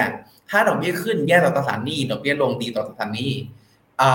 อายุคงเหลือถ้ายิ่งยาวยิ่งผันผวนสูง แต่แน่นอนฮะถ้าเขาลดดอกเบี้ย เราก็ยิ่งบวกแรงครับผมอันนี้สามปัจจัยเบื้องต้นละกันครับ นั้นเสริมพี่นิดนึงล้วกันค่ะพอพูดถึงตราสารนี้เราไม่ค่อยได้คุยกันเนาะคำว่าตราสารนี้อะค่ะ มันก็จะแบ่งออกเป็น2พวกใหญ่ๆก็คือเป็นทางฝั่งของภาครัฐกับเอกชนเนาะซึ่งในฝั่งของเอกชนเนี่ยถ้าใครตามดูข่าวอะค่ะเช่นว่าปีที่แล้วมีการออกหุ้นกู้ภาคเอกชนออกมาหลายแบบมาก มันจะเป็น perpetual bond เองก็ตามค่ะ หรือว่าจะเป็นแบบพวก high yield bond พวกเป็นจังบอลเยอะจริงๆนะคะในตลาดค่ะ อยากให้ลองกลับไปอ่านรายละเอียดก่อนที่จะเลือกลงทุนนะคะ ว่าจะเลือกเป็นหุ้นกู้แบบไหน เพราะว่ามันจะมีเงื่อนไขในการจ่ายเงินออกมาเนี่ยค่อนข้างแตกต่างกันนะ แล้วก็เราจะเห็นว่าเดี๋ยวนี้ด้วยความที่มันขยายกรอบในการลงทุนค่อนข้างเยอะอะค่ะ ไม่จะเป็นว่าหุ้นกู้ทุกตัวจะต้องจ่ายปันผลทุกปีนะ มันก็จะมีกำหนดข้อตรงนี้อยู่ ไม่จำเป็นต้องจ่ายสม่ำเสมอด้วยนะคะ ก็ลองไปศึกษากันดูให้ดีเนาะหรือถ้าเกิดใครอยากได้ข้อมูลเพิ่มเติมลองเข้าไปดูในเว็บไซต์ของไทย BMA ก็ได้นะคะ เป็นสมาคมตราสารหนี้ไทยโดยตรงเลย ก็จะมีการสรุปข้อมูลต่างๆ แล้วก็ให้ข้อมูลเบื้องต้นในกับเรื่องของการลงทุนในตราสารหนี้ไว้ด้วย แต่ข้อต่อไปคุณเพชรครับถ้าพอร์ตแบบนี้รับดอดาวได้40%ถือ10ปีเยอะนะ KUSA 20 UOB SGG 20 MBTG 10แล้วก็ Principal GO PP เออ GOPP อ่าครับผม GOPP ใช่ไหมคะ A 10แล้วก็ UG 10 KTPIF 10 KF Health TH 10 TGH Digit 10อ๋อ5 UOB SCI 5ควรปรับอะไรไหมครับ Happy New Year ทีมนะคะขอบคุณนะคะ คุณผู้ชมครับ ก็จริงๆ ผมว่าถ้าดูดูทั่วไปฮะแสดงว่าค่อนข้างมีเรื่องของตัวไบแอสชอบฝั่งจีนเนาะเพราะมีทั้งในส่วนของตัว UOB SCG เนาะที่เป็นออชไนาแล้วก็มีในส่วนของตัว SCI ด้วย แต่มีตรงนี้ฮะจะมีจีนซ้ำกันในระดับหนึ่งเนาะแต่ว่าเนื่องจาก SCI มีอยู่น้อย แล้วมีอินเดียมาผสมเขาก็เป็นไชน่าอินเดีย ผมอาจจะแนะนำว่าอาจจะลองปันใจบางส่วนฮะอาจจะลองปันใจบางส่วนจาก UOB SCI เป็นกองอินเดียเพียวๆไปเลยก็ได้ ถือว่าน่าสนใจเนาะเพราะว่า ผมพูดถึงในแง่ในแง่หนึ่งก็คืออินเดียเป็นอีกประเทศหนึ่งที่มีศักยภาพการเติบโตสูง แล้วก็มีฟันฟลูที่เขาย้ายจากจีนไปพอสมควรนะเพราะฉะนั้นก็ผมว่าเป็นอีกส่วนหนึ่งที่อาจจะเปลี่ยนจาก SCI เป็นกองอินเดียเพียวๆก็ได้นะครับแล้วก็จุดหนึ่งก็คือตัว KSA จริงๆ เป็นกองที่เราชอบและเราเคยชอบเนาะจริงๆต้องบอกว่าถ้าเป็นลักษณะนี้ผมว่าน่าจะค่อนข้างผันผวนสูงแน่ๆเพราะมีทั้ง KUSA มี MBT มีตัว TJTG เนาะเลยอาจจะแนะนำฮะว่าอาจจะปรับ KUSA เป็นกองที่แบบลดความแอคทีฟลงมานิดนึงก็ได้อาถ้าไม่ลดสัดส่วนก็อาจจะเปลี่ยนกองก็ได้ เช่น อาจจะเป็นถ้าเป็นอย่างได้เป็นอย่างฝั่งสหรัฐอาจจะเป็น F mode เข้ามาสักสิบเปอร์เซ็นต์อะไรอย่างนั้นก็ได้ครับ น่าจะช่วยลดความกดลงมาได้ เพราะว่าผมชอบพูดถึง worst case เนาะ สี่สิบเปอร์เซ็นต์แน่นอนฮะจังหวะนี้เรานึกว่าเรารับได้ ถึงเวลาจริงเราอาจจะใจสั่นก็ได้ แต่ถ้าเกิดรับได้จริงถือว่าโอเคถือโอเค แล้วจังหวะนั้นผมว่าสำคัญก็คือต้องมีแผนแล้วรอซื้อสะสมเพิ่ม แต่ถ้าเกิดประเมินแล้วสมมติถ้าลองจินตนาการตัวเลขใหญ่ๆเช่น ถ้าเราลงทุนสิบล้าน บ้านหายไปหลังหนึ่งเลยนะฮะสี่ล้านแล้วเรารู้ใจสั่นผมอาจจะแนะนำอาจจะเปลี่ยนจาก KUSA ไปเป็นพวกแบบอ่า AF mode สักสิบเปอร์เซ็นต์ worst case ก็คือถ้าตลาดหุ้นลงสักยี่สิบเขาอาจจะลงสักสิบห้าสักสิบ หรือหรือ 18 ลักษณะเนี้ยมันก็ยังพอช่วยได้ครับเพราะฉะนั้นโดยสรุปโดยสรุปก็คือ อาจจะนำเปลี่ยน SCI เป็นในฝั่งอินเดียละกันเนาะเราที่อาจจะเป็นสัดส่วนสักห้าสิบเปอร์เซ็นต์แล้วก็ในส่วนของตัว KFA อาจจะขออนุญาตเปลี่ยนเล็กๆน้อยๆฮะอาจจะเปลี่ยนไป AF mode สักครึ่งหนึ่งประมาณนี้ครับผม เล็กๆน้อยๆสิบเปอร์เซ็นต์ไม่เล็กนะคุณพีทอาจจะได้เราดูนะคะจะได้แบบป้องกันความเสี่ยงของตัวพอร์ตไปด้วยเนาะกอง TMB PIPF ค่ะ ปีนี้จะดีขึ้นไหม จริงๆต้องบอกว่าจังหวะเนี่ยฮะเรามองว่าถือว่าเราเริ่มลุ้นได้ เริ่มลุ้นได้เนาะเพราะว่าอย่างที่เราทราบกันครับว่า REIT ฝั่งไทยเนี่ย ตัวสัดส่วนใหญ่เลยก็คือเป็นตัวกลุ่ม retail เนาะแล้วกลุ่ม retail เนี่ยฮะรายได้เข้ามาจากค่าเช่า ค่าเช่าเขากลับเข้าใกล้เคียงสู่ระดับปกติแล้วต้องบอกว่าปัจจุบันอยู่ที่ประมาณสัก 80%ของก่อนโควิดเป็นที่เรียบร้อยฮะแต่เขาจะกลับมาระดับ 100%ได้ไหมแล้วก็จ่ายในส่วนของตัวปันผลกลับมาได้เยอะกว่าค่าได้หรือเปล่าต้องรอดูฮะเพราะฉะนั้นผมว่าพอมีลุ้นพอมีลุ้นเพราะหลักเองก็คือในส่วนของตัว ฝั่งไทยเองเริ่มมีปัจจัยบวกเพิ่มเติมมากขึ้น แต่ว่าสิ่งที่ผมพูดประจำฮะก็คือ ผมเป็นคนนึงที่เก็บไว้ที่บล็อกมาเรื่อยๆครับ และยังไม่ขายด้วยยังไม่ขายด้วยนะฮะ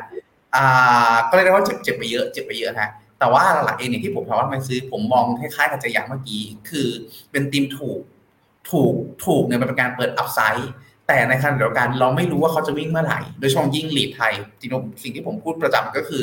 ลีดไทยสภาพคล่องไม่ดีสักเท่าไหร่ พอไม่ดีสักเท่าไหร่ปุ๊บถ้านักลงทุนรายย่อยไม่เล่นกันเองอกระแสไฮในส่วนของตัวกองทุน property ของฝั่งไทยยังไม่กลับมาเนี่ย ตัวคนที่เข้าไปดันราคาไปได้ราคามันจะค่อนข้างช้า เพราะฉะนั้นผมใช้คำว่าถ้าถือเพื่อกินยิวถือไปได้เรื่อยๆเนาะก็แต่ความเสี่ยงได้ แต่ถ้าถือแล้วแบบกะว่าปีนี้วิ่งแรงๆเนี่ย ผมว่าต้องใช้คำว่าไม่เพราะว่าคาดเดาได้ยากคาดเดาได้ยากมากพอสมควร แต่ถือว่าพอมีหวังมากขึ้นถ้าปีที่แล้ว มีหวังสัก สิบห้าเปอร์เซ็นสิบเปอร์เซ็นปีนี้อาจจะมีหวังเพิ่มขึ้นสักยี่สิบถึงสามสิบเปอร์เซ็นประมาณนี้ครับอันนี้คือความหวังที่เพิ่มขึ้นใช่ไหมคะใช่ใช่ความหวังที่เพิ่มขึ้นอ่าครับ ได้ค่ะ ครึ่งปีแรกค่ะ ควรขายตัวที่กำไรเก็บเงินวัทยาลง Q3 เป็นต้นไปไหมครับ เป็นไปได้แนะนำค่ะแนะนำคือถ้าตัวไหนมีกำไรผมแนะนำเป็นความเสี่ยงออกมา อย่างน้อยฮะขายในส่วนของตัวกำไร หรือขายออกมาสักหนึ่งในสามสักประมาณนี้ก็ได้ โดยช่วงยิ่ง ถ้าตัวที่มีกำไรเหล่านั้นเป็นอย่างเช่นไทย เป็นอย่างเช่นฝั่งสหรัฐอะไรลักษณะนี้นะครับยกเว้นจีนยกเว้นจีนเพราะจีนปีนี้ผมเห็นคำถามด้านล่างพูดถึงจีนด้วยก็คือเออยกเว้นจีนปีนี้เพราะว่า ปีนี้ผมถ้าเปรียบให้เปรียบให้จีนเนี่ยฮะเป็นกระต่าย เป็นกระต่ายโชคเลื่อนฮะคือพูดได้เลยว่าเป็นกระต่ายที่แบบโดดแรงฮะคือโดดสูงสามเมตรไปเลยแล้วตกมาขาหักแล้วรักษาตัวก่อนแล้วโดดมาอีกรอบหนึ่งลักษณะนั้นแน่นั้นแน่ เพราะว่าอะไรเพราะว่าธรรมชาติอะไรฮะการเปิดเมืองของทางการจีนอ่าของทั่วโลก เปิดปุ๊บมีเว็บสองเว็บสามเว็บสี่ตามมาแน่ๆเว็บสองเว็บสามเว็บสี่ตามมาปุ๊บคนตายอีกครับ คนตายอีกปุ๊บความกังวลฮะว่าจะล็อกดาวน์กลับมาอีก มีมาแน่ๆฮะเพราะฉะนั้นผมเลยบอกว่าเป็นกระต่ายโดดสามเมตรฮะโดดลงมาราคาหักด้วย แล้วจะต้องมีจังหวะที่เขาฟื้นเขาฟื้นแล้วก็โดดได้อีกครั้งหนึ่งแต่เชื่อว่าไอ้กระโดดสามเมตรที่เนี้ยจะเป็นการที่โดดแบบสูงขึ้นเรื่อยๆ คือเป็นขาขึ้น แต่เป็นขาขึ้นแบบเหวี่ยงแรง ตลาดใดก็ตามที่ทางการจีนไม่กลับลำฮะถ้าเกิดทางการกลับลำมานั้นนะผมพูดได้เลยว่าหนีหนีตายฮะหนีตาย แต่ถ้าเขาไม่กลับลำผมว่าเป็นความผันผวนที่แรง แต่เราคาดหวังการกำไรจากเขาได้ โดยสรุปฮะถ้าเป็นฝั่งไทยฝั่งอเมริกา ผมว่าขายแล้วรอซื้อในช่วงไตรมาสสองไตรมาสสามได้ครับถ้าเป็นในส่วนของตัวฝั่งจีน จังหวะนี้กอดไว้ให้แน่นทำใจรับความผันผวนไว้ แต่เชื่อว่าเป็นจังหวะเทคออฟแบบผันผวนแรงๆครับผม แล้วต้องถั่วได้ไหมจีน ถ้าเกิดคนอื่นขายหมด ได้เงินมาจากไทยและเทศแล้ว ลงจีนต่อได้ไหมคะท่านได้ครับผมว่าเป็นจังหวะที่ทยอยไปเรื่อยๆอย่างที่บอกฮะน่าจะมีจังหวะกระต่ายขาหักให้เราสะสมได้เรื่อยๆครับงั้นแสดงว่าตอบทางคำถามของคุณยาหยี จีนเซตไอสามร้อยแล้วจีนเมนแลนด์สามารถลงทุนได้แล้วไหมคะ ก็รอจังหวะได้อยู่เนาะใช่ครับผมก็ถ้าสมมติถ้าสมมติถ้ายังไม่มีอยู่ผมมาแนะนำครับ เข้าไม้แรกก่อนได้เลยนะครับอ่าจุดจุดตามจุดจุด เข้าไม้แรกก่อนได้เลยนะครับ เพราะอย่างน้อยเองเนี่ยในส่วนของตัวปัจจุบันนะดัชนีไม่ได้ต่ำจากอ่าไม่ได้ห่างจากโลเมื่อไหร่เลยช่วงยิ่งครับ ปัจจุบันตัวเส้นสีส้มคือ MA 20 วันฮะกำลังขึ้นมาเทสอีกครั้งหนึ่งถ้าผ่านอ่าถ้าผ่านไปได้ถือว่าค่อนข้างสวยในช่วงยิ่งฮะการขึ้นรอบนี้ขึ้นมาปุ๊บแล้วเทสในส่วนของตัวเส้น 50 วันเราไม่หลุด ถ้าทะลุคดีก็ถือว่าสวย ก็อาจจะเข้าไม้แรกก่อนแล้ว ถ้าเข้าเสร็จปุ๊บแล้วขึ้นฮะเข้าแล้วขึ้นรอทะลุ200 เก็บอีกไม้หนึ่งนะฮะ แต่ถ้าสมมติฮะถ้าเข้าแล้วลงเข้าแล้วลง ผมชอบให้เป็นแผนเนาะก็คือ เข้าแล้วลงรอเมื่อไหร่ดี มีให้มีให้ไปไวสองแนวฮะแนวแรกคือประมาณนี้สักสามพันหกร้อยเจ็ดสิบถ้าอยากได้ไวๆเรียกได้ว่าร้อนใจอยากได้ของนะครับ แต่ถ้าเกิดสมมติว่า play safe นิดนึงผมว่ารอลงมาตรงนี้ก็คือประมาณสักสามพันห้าร้อยภาวนาฮะว่าให้ไม่ถึงถ้าถึงปุ๊บเนี่ยก็อาจจะรอดูให้มันเลี้ยงตัวแล้วยืนได้ แล้วค่อยเก็บอีกครั้งหนึ่งอันนี้คือคนสำหรับคนที่ต้องการ margin of safety สูง คือซื้อแล้วแบบ สบายใจฮะว่าขาดทุนอีกไม่มาก ถ้ามันลงต่อครับสรุปฮะเข้าได้ไม้แรกเข้าได้ไม้แรก แล้วรอไม้สองแถวๆสองร้อยวัน หรือรอที่ประมาณโลเดิมครับสามพันห้าไปค่ะทุกคน โอ้อันนี้ค่ะอันโทษโทษจะผิดค่ะผ profit and loss ใช่ไหมใช่ P&L 2022เท่าไหร่กันครับ ผมผมโดยรวม ผมโดยรวมติดลบไปประมาณสักสิบเจ็ดเปอร์เซ็นต์ฮะโดนถ้าท้ายลงรายละเอียดก็โดนคริปโตประมาณยี่สิบ โดนยี่สิบโดนยี่สิบเปอร์เซ็นต์ฮะแล้วก็โดนโดนฝั่งกองทุนอยู่ที่ประมาณสักสิบสี่สิบห้าเปอร์เซ็นต์ก็ต้องบอกว่าถือว่าลบเนาะถือว่าลบแต่แต่ในภาพส่วนตัวยังมองว่าชนะตลาดอยู่เพราะคริปโตหายไปเป็นห้าหกสิบผมลบไปยี่สิบอะไรเงี้ย S&P ลบไปยี่สิบผมลบไปสิบสี่สิบห้าก็เนี่ยแหละฮะคือจุดที่ต้องบอกว่าปีปีผมไม่ได้บอกว่าเก่งนะ แค่แบบแค่บอกว่าเป็นเป็นเป็นผลจากการที่เรามีเน็ตความเสี่ยงมากกว่า ปีที่บวกแรงเขาบวกกันห้าหกสิบผมก็ไม่ได้บวกแรง ผมก็บวกยี่สิบสามสิบแรงผมไป แต่จังหวะที่ลบผมก็ลบไม่แรง เพราะฉะนั้นอันนี้เป็นแนวที่แนวใครแนวมันมากกว่าครับผมอืมอย่างของคุณสุภระสุรพัฒน์ก็บอกว่า FINNOMENA พอร์ตลบ 9.28%ใกล้เคียงกับแต่นะ จริงปีที่แล้วแต่ก็สิบกว่าเหมือนกันค่ะ ของ FINNOMENA นะ มาค่ะ ช่วงไหนน่าขาย LTF ออกมาคะ อยากจะไปลงกองอื่น กอง LTF ที่มี underperform มาหลายปีปีที่แล้วน่าจะมีไหมถ้าถ้าถ้าเป็นช่วงเนี้ยฮะเขามองว่าช่วงช่วงไตรมาสแรก น่าจะเป็นช่วงที่น่าขาย เพราะว่าหลักเองก็คือรับข่าวจีนเปิดประเทศ รับข่าวนักท่องเที่ยวรับความคาดหวังหลายๆอย่างครับรวมไปถึงเรื่องของตัว P election rally ที่เราน่าจะได้เลือกตั้งกันอีกแล้วนะครับ ก็หวังฮะหวังว่าจะได้เลือกตั้ง แล้วก็หวังว่าเราหลักเองเนี่ยน่าจะมีการเป็นแรงผลักดันในส่วนตัวตลาดหุ้นให้ปรับตัวขึ้นได้ เพราะฉะนั้นโดยสรุปฮะผมว่าช่วงไตรมาสแรกประมาณนี้น่าเป็นช่วงจังหวะที่น่าสนใจ อาจจะไปลองดูหุ้นภายในนิดนึงว่าเขาถืออะไรเป็นพิเศษ ถ้าเขาถือพวกแบบ อ่าเดลต้าโรงงานไฟอ่าพูดได้ไหม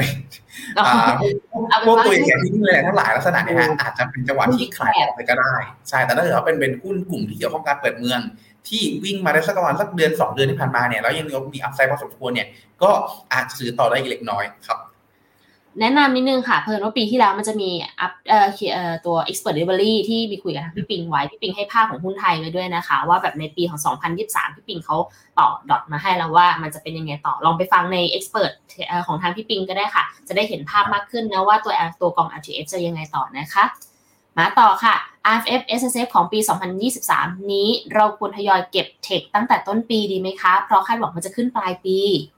ถ้าถ้าเทคใหญ่ผมมองที่ประมาณสักไตรมาสสองถึงไตรมาสสามเริ่มได้ครับ แต่ถ้าเทคเล็กผมว่ารอไตรมาสสามไตรมาสสี่เลย เพราะว่าเทคใหญ่เขาอ่อนไหวต่อดอกเบี้ยน้อยกว่า ก็ทำให้มันอาจจะไม่เป็นต้องรอถึงขั้นเฟดหยุดขึ้นดอกเบี้ย ก็น่าจะมีความน่าสนใจละ แต่ถ้าเทคเล็กเนี่ยมันอ่อนไหวต่อดอกเบี้ยสูง ถ้าต่อไปก็ตามที่เฟดยังไม่ชัดเจนว่าหยุดขึ้นดอกเบี้ยเขาน่าจะยังหายใจหายคอได้ลำบากก็เลยมองว่าเทคใหญ่ไตรมาสสองไตรมาสสามฮะเทคเล็กรอดอกเบี้ยหยุดขึ้นแถวไตรมาสสามไตรมาสสี่ชัวร์กว่าครับ ถ้าอยากได้เหตุผลอย่างละเอียดเมื่อวานมีพี่แบงค์พูดคุยไว้นะคะ เกี่ยวกับทางฝั่งของเทคแล้วก็สหรัฐด้วยนะ ว่ามุมมองอยังไง เราไปฟังย้อนหลังได้นะคะ แต่ชอบชื่อคนนี้มาเลย โอ้โห พอร์ตไม่โตสักทีครับกลุ่ม semicon ค่ะลงมาเยอะ ยังมีโอกาสกลับมาได้บ้างไหมคะธีมนี้ยังน่าสนใจอยู่ไหมขอบคุณนะคะ Happy New Year เหมือนกันนะคะ ขอบคุณมากๆค่ะ ผมบอกว่าระยะยาวจะกลับมาได้ฮะแต่ระยะสั้นยังไม่ค่อยดีเนาะเพราะอย่าง NVIDIA เองอะไรเองเนี่ยถูกกดดันค่อนข้างเยอะ เรื่องของตัวยอดขายเองก็ถูกปรับคาดการณ์ลงไม่ใช่ไม่ใช่กำไรนะยอดขายปรับคาดการณ์ลงด้วย เพราะว่าหลักเองก็คือเศรษฐกิจชะลอพอชะลอปุ๊บเรื่องของตัวยอดสั่งซื้อในเรื่องของตัวชิปเทคทั้งหลายอะไรทั้งหลายเนี่ยฮะมันก็ลดลงเนาะเพราะฉะนั้นจังหวะนี้ระยะสั้นต้องบอกว่าอย่างที่ผมพูดถึงประจำฮะว่า เรามองเขาเป็นกึ่งกึ่งเทคกึ่งกึ่งซิกิคอลกึ่งกึ่งวัฏจักรเพราะฉะนั้นเนี่ยถ้าวัฏจักรเศรษฐกิจแย่เขาอยู่ในจุดที่มีความน่าสนใจน้อย ผมว่าถ้าเกิดถ้าเกิดจังหวะนี้เรายังไม่อยากคัดส่วนตัวผมก็ต้องบอกตามตรงว่า ผมเป็นเชื่อในทีมนี้อยู่ผมเชื่อในทีมนี้อยู่เนาะถ้าลักษณะเนี้ยผมยังไม่แนะนำให้ซื้อเพิ่ม รอก่อนฮะรอเหมือนที่ผมพูดเมื่อกี้หนึ่งก็คือถ้าไม่ NBER ประกาศ recession ออกมา ก็ชัดเจนแล้วว่าสหรัฐรอดพ้น recession ได้ ค่อยสะสมเพิ่มจะมีโอกาสใกล้เคียง bottom แล้วมีโอกาสได้คืนไวกว่าครับเพราะฉะนั้นโดยสรุปคือรอฮะรอประกาศ recession หรือรอ recession แล้วค่อยสะสมเพิ่มจะ safe กว่า และระยะยาวยังไปได้ เพราะเรานึกถึงฮะ semiconductor มันเป็นเหมือนเป็นสมองของtech ทั้งหลาย tech ทั้งหลายเดินหน้าไม่ได้ถ้าไม่มี semiconductor เพียงแต่ว่าปัจจุบันมันถูกกดดันเยอะเท่านั้นเองครับเอาว่ารอให้ชัดก่อนค่ะ แล้วค่อยกลับมาลงทุนกับกลุ่มนี้กันเนาะมีวินเอค่ะควรทำยังไงดีครับ ถ้าวินเออันนี้ผมเข้าใจว่าน่าจะเป็นในส่วนของตัวกองที่ถือเพื่อรับในส่วนของตัวอ้าวถือน่าจะเป็นตัวที่เป็น allocation เนาะเพราะไม่ใช่ตัว auto redeem วินเอเป็นกองที่ต้องบอกว่าหลักๆเขาเป็นตัวสัดส่วนหุ้นโดยเฉลี่ยแล้วนะฮะผมรวมถึงพวกตัวที่เขาใช้ cover call นั้นนี่นู่นด้วยทั้งทุกอย่างนะฮะอยู่ที่ประมาณสักสามสิบถึงสี่สิบเปอร์เซ็นต์เพราะฉะนั้นเขามีความวิ่งใกล้เคียงหุ้นพอสมควร แล้วปีที่ผ่านมาเจอตราสารหนี้เป็นปีที่ติดลบแรงที่สุดในรอบสี่สิบถึงห้าสิบปีเพราะดอกเบี้ยขึ้นแรงมาก ก็ต้องบอกว่าไม่ได้แย่ฮะกองถือว่าติดลบน้อยกว่าตลาด แต่เป็นเขาเจอปีที่ไม่ดี ไม่มีแทบไม่มีกองไหนที่เป็น allocation รอดเลย ถ้า จุดประสงค์หลักการถือวินเอคือถือเพื่อเป็นคอพอร์ตถือเพื่อให้ความผลของพอร์ตไม่ไม่สูงมากเกินไป ยังเป็นกองที่ตอบโจทย์อยู่ แต่ถ้าเกิดมาว่าเอ๊ะปีนี้เราแบบมันเป็นโอกาสแล้วที่เราจะซื้อของถูกและดีเขาทำหน้าที่ของเขาไปแล้ว คือลงลงน้อยกว่าตลาด หลังจากนี้อาจจะเริ่มมองถ้าเกิดถ้าเกิดมีไอเดียนะฮะไอเดียว่าอยากจะเร่งผลตอบแทนคืน ก็อาจจะขายบางส่วนเพื่อไปหาอะไรที่มีโอกาสเร่งผลตอบแทนคืนก็ได้ นะครับให้สอง way ถือไว้เฉยเพื่อเป็น core port หรือปรับบางส่วนเพื่อไปหาอะไรที่วิ่งแรงกว่าในปีนี้ครับ ก็คือถือไว้เหมือนเดิมเพื่อกระจายเพื่อแบบป้องกันความเสี่ยงของพอร์ตเนาะหรือจะทำหน้าที่เป็นรัมมันในการเร่งให้เติบโตก็ได้เหมือนกันนะคะ B Basic กับ B Basic CD LTF บริหารเหมือนกันไหมครับ เพราะกองที่เป็น LTF ได้ผลตอบแทนน้อยกว่ามาก อันนี้ต้องบอกว่าระหว่างน้องเตียพูดผมแบบแบบหาข้อมูลมาให้เป็นที่เรียบร้อยนะครับเขาต้องบอกว่าหลักหาทั้ง B Basic แล้วก็ B Basic B MTF ทั้งสองคลาสครับ ในส่วนของตัว Fund Manager แล้วก็ทีมงานนะเป็นทีมงานเดียวกันเนาะก็คือ 2 ท่านนี้นะครับบริหารมาตั้งแต่ปี2559ทั้งคู่นะครับเพียงแต่ว่ามันมีจุดแตกต่างกันเล็กๆน้อยๆในรายละเอียดครับอย่างในส่วนของตัว BB10 LD LTF เนี่ยฮะเขาลงทุนหุ้นไม่ได้65 เราก็ต้องบอกว่าอันนี้เป็นจุดหนึ่งที่ผมว่าหลายๆท่านไม่ทราบก็คือ กองทุนหุ้นไทยหลายกองฮะเขาจะระบุเอาไว้เลยว่า เขาสามารถลงทุนในส่วนของตัวธุรกิจที่เป็นอ่าเขาสามารถลงทุนในหลักทรัพย์ที่เป็นต่างประเทศได้ครับต้องบอกว่า LTF หลายๆกองระบุอย่างนี้หมดเลยนะฮะเพียงแต่ว่าเราจะไม่ไม่ค่อยคุ้นหน้าคุ้นตาฮะเพราะว่า เพราะว่าบางทีแบบเราเปิดหน้าหุ้นที่ไรก็เจอแต่หุ้นไทยฮะแต่ d b s i c DLTF ครับเขาลงทุนต่างประเทศจริงๆฮะพอเราไปดูหน้าหุ้นครับ ปรากฏว่า มีหุ้นตัวหนึ่งที่เราน่าจะคุ้นหน้าคุ้นตากันครับ ก็คือตัวนี้ Amazon ฮะขายกาขายกาแฟนะครับ ไม่ใช่ ครับก็ผมว่าน่าจะเป็นจัดตัวนี้เนาะก็คือในการที่ว่าเขาไปลงอเมซอนแล้วปีนี้ในส่วนของตัวหุ้นอเมซอนเองปรับตัวลงค่อนข้างเยอะด้วยนะครับ เพราะฉะนั้นเองเนี่ยก็เลยเป็นที่มาครับที่ทำให้ในส่วนของตัว B Basic DLTF เองเนี่ย underperform กว่านะครับก็ต้องบอกว่าบริหารโดยทีมงานเดียวกัน แต่ต่างกันในรายละเอียดปลีกย่อยทำให้ ทำให้ performance ถ้าเราไปดูฮะถ้าเราไปดูจริงๆ ต้องบอกว่า ถือว่า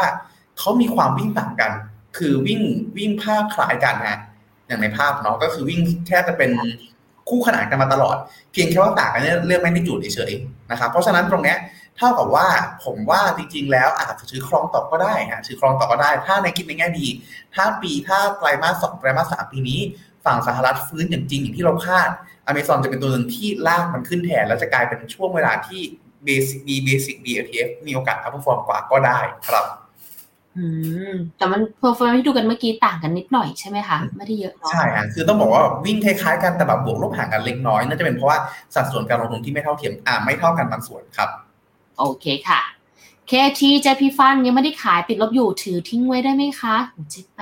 นเคเคแปนจริงๆต้องบอกว่าเราค่อนข้างไม่แนะนำเนาะเพราะว่าในส่วนของตัวญี่ปุ่นเองฮะปัจจุบัน ถ้าอันนี้อาจจะแลดูเหมือนแบบ เป็นคำตอบของสัปดาห์ก่อนหน้ารู้เลยนะครับ ก็คือเรื่องของโครงการที่เขาเองเนี่ยฮะมีท่าทีในเชิงนโยบายการเงินที่ตึงตัวมากขึ้นพอตึงตัวมากขึ้นครับ ตอนนี้ลงมาแบบเป็นเรียกได้ว่าน้ำตกเลยฮะไหลมาแบบคลื่นวันเดียวปุ๊บแล้วก็ลงมาตรงนี้ ซึ่งน้ำตรงนี้ครับเป็นจุดต่ำสุดนับตั้งแต่ช่วงเดือนตุลาที่ผ่านมา และวันนี้เหมือนจะหลุดลงมาแล้วด้วย ถ้าหลุดตรงนี้ฮะต้องบอกว่าไหลลงมาที่ไกลเนาะถามว่าถือระยะยาวได้ไหมผมว่าถือได้ แต่มันจะไปคล้ายๆกับยุโรป ในช่วงประมาณสักปี2008 2010 จนกระทั่งถึงก่อน 2020 ก่อนก่อนโควิดฮะ คือเขาเป็นถึงกึ่ง loss decade คือถือค่อนข้างนานมากกว่าจะกลับคืนทุนครับ ถ้าทำใจไม่ได้ ถ้าทำใจไม่ได้ ผมว่าก็อยู่ในจุดที่ถือรอลุ้น ถือรอลุ้นว่าสหรัฐรอ recession หรือเข้าสู่ recession แล้วมีนโยบายการเงินออกมาอีกครั้งหนึ่งแล้วเล่นเด้งเด้งปุ๊บเราต้องรีบวิ่งออกฮะแต่ถ้าเป็นคำแนะนำเบื้องต้นเลย ผมจะแนะนำให้ออกแล้วหาตัวอื่นเล่นดีกว่า อาจจะมีตัวอื่นที่วิ่งดีกว่าช่วงเวลานี้ก็ได้เช่น สมมติออกจากญี่ปุ่นตอนนี้อาจจะลบสัก 15-20%สมมตินะครับ แล้วถ้าปีนี้เราไปเข้าจีนเราได้ 15-20%มันก็ดีกว่าที่ในส่วนของตัวญี่ปุ่นลงมาต่อจาก 15-20 เป็น 30-40 อะไรลักษณะนี้ครับ ก็เบื้องต้นถ้าแนะนำจริงๆถ้าทำใจไม่ได้อาจจะออกครึ่ง ย้ายตัว แต่ถ้าเกิดทำใจได้ก็อาจจะแนะนำทั้งหมดดีกว่าครับอืมชัดเจนค่ะ รอดูนะว่าชอบความเสิ่งแบบไหนเนาะคุณพีทแต่เพิ่งเห็นว่าเวลาเราจริงๆมันเกินไปแล้วตอล่ะบเกินนะแต่ว่าเดี๋ยวอยากเราตอบไปไว้นะครับไปไว้นะ โอเคไปค่ะ SCB FST จากตอนที่ลงตอนนี้ติดลบไป 7%ยังถือต่อได้ไหม หรือขายบางส่วนไปซื้อตัวอื่นดีกว่าครับ ขายครับเพราะว่าหลักๆเขาเล่นค่าเงินดอลลาร์แล้วมุมมองดอลลาร์เรามองว่าไม่ได้แข็งต่อจากนี้ไปเท่าไหร่แล้วดีดีดีไม่ดีน่าจะอ่อนต่อด้วย เพราะฉะนั้นแนะนำฮะย้ายตัวย้ายตัวน่าจะดีกว่าครับผมโอเคค่ะ กอง TISCO BIG มีมุมมองอย่างไรคะ ยังขาดทุนอยู่ 13%ควรถัวอีกไหมหรือถือรอจังหวะขาย TISCO BIG เป็นกองทุนหุ้นใหญ่ของไทยฮะเพราะฉะนั้นอย่างที่แจ้งตอนแรกเนาะก็คืออะแล้วก็ผมไปทำการบ้านมาเพิ่มเติมนิดนึงก็คือเขาถือหุ้นใหญ่แบบ CPO อ่า AOT อ่า ปตทสพปตท ซึ่งปตทก็มีรายได้จากพวกตัวปั๊มพวกอะไรลักษณะนี้ด้วย แล้วก็อ่าอเมซอนกาแฟอเมซอนของแท้เลยนะฮะ เพราะฉะนั้นตรงนี้ถือว่าเป็นโมเมนตัมดีๆฮะ ผมว่าน่าจะพอมีลุ้นให้ใกล้เคียงทุนได้มากกว่านี้ อาจจะรอดูฮะถึงจุดที่เราเริ่มพอใจแล้วค่อยขายออกก็ได้ เชื่อว่าลบสิบสามน่าจะค่อยๆลบน้อยลงน้อยลงในช่วงอนาคตข้างหน้า ภายในสักไตรมาสหนึ่งนี้ แล้วพิจารณาปรับออกดีกว่าครับผม โอเค สวัสดีนะคะ สวัสดีนะคะ ไปต่อกันค่ะ รอสัญญาณเติม KFGG ช่วงใดดีครับ Q3 เลยไหมดอกเบี้ยดอกเบี้ยหยุดขึ้นครับผม แล้วซื้อได้ไหมใหญ่ๆเลยครับ โอเคค่ะ UGIS ตอนนี้ควรเข้าหรือรอก่อนคะแล้วถ้าจะเข้าเดือนไหนดีอ่าถ้าถ้าถ้าเป็นโดยทั่วไปผมจะแนะนำทยอยฮะทยอยเป็นแบบไม้เล็กๆน้อยๆไปเรื่อยๆ อาจจะแบบถ้าสมมติตั้งใจลงแสนหนึ่งช่วงเวลานี้อาจจะลงสักหมื่นหนึ่งก็คือสิบเปอร์เซ็นต์ก่อน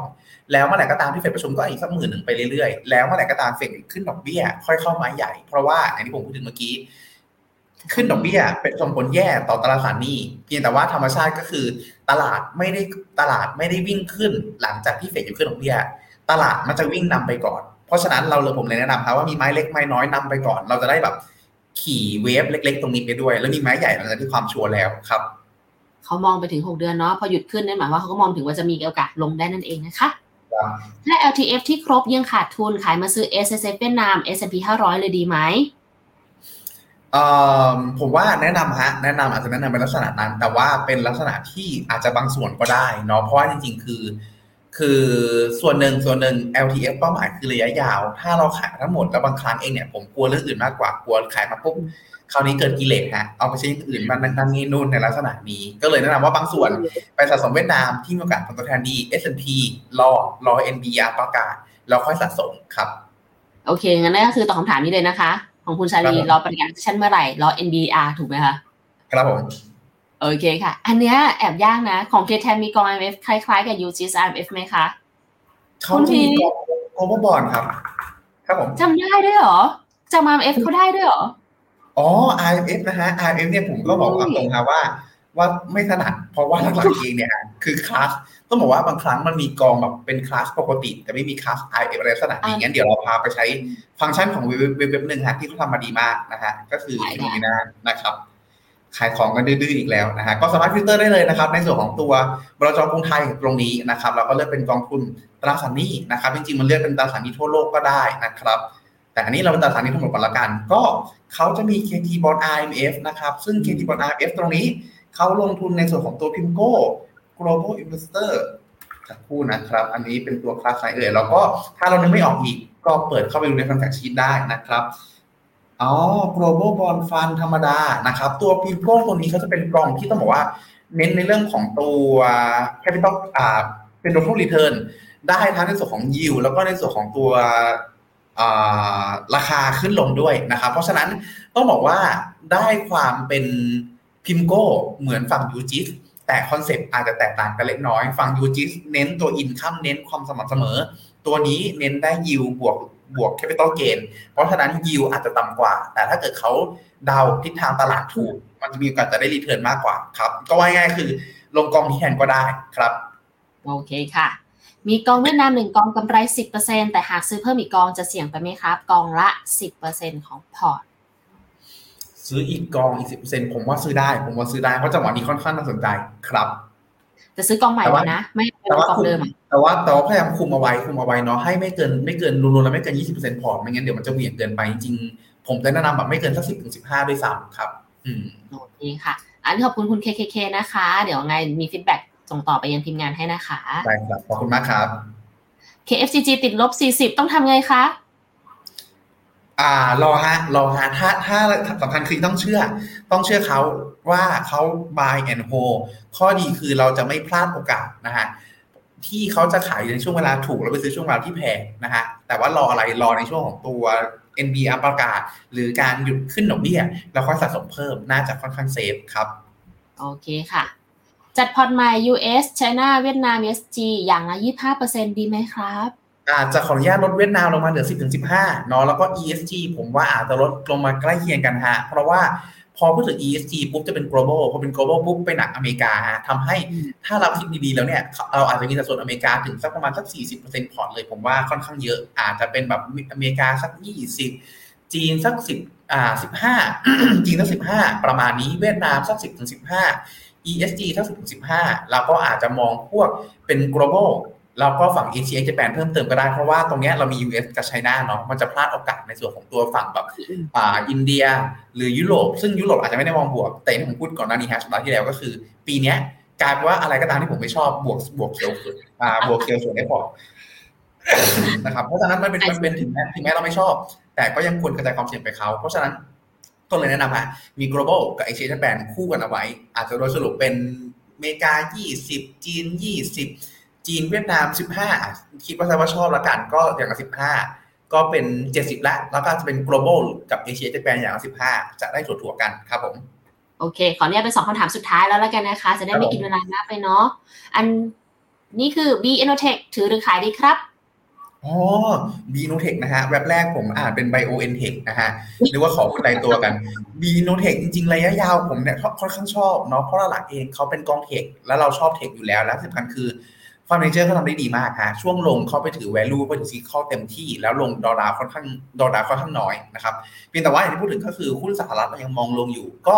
ถ้ามีกำไรอยู่อาจจะเทคโปรฟิตออกมาบางส่วน แล้วค่อยกลับมาซื้อในช่วงของตัว e n b e r NBR ประกาศหรือเสร็จอยู่ขึ้นดอกเบี้ยอีกครั้งหนึ่ง ก็จะได้จุดที่ดีมากขึ้น คือ ขายแพงมาซื้อถูก แล้วได้ต้นทุนที่ดีมากขึ้นครับเป็นการปรับต้นทุนครับผมนี่เป็นกองหนึ่งที่แต่ก็ชอบเหมือนกันนะคะ เพราะใช่ชอบฮะในสาย เนาะเออสุดท้ายค่ะ TMB EMEQ ยังถือต่อไปได้ตาม technical call อยู่ได้ไหมคะ ยังถือต่อได้ครับ ต้องบอกว่าอยู่ในจุดที่เขายังไม่เลือกทางเนาะไซด์เวย์อยู่ออกข้างๆ ถ้าอันนี้ขออนุญาตเอาขึ้นจอนิดหนึ่งครับผมได้ค่ะถ้าในช่วงของสองวันเนี้ยฮะเขาทะลุเส้นตรงนี้ได้ผมว่าจะค่อนข้างสวยฮะ ปัจจุบันคำแนะนำของ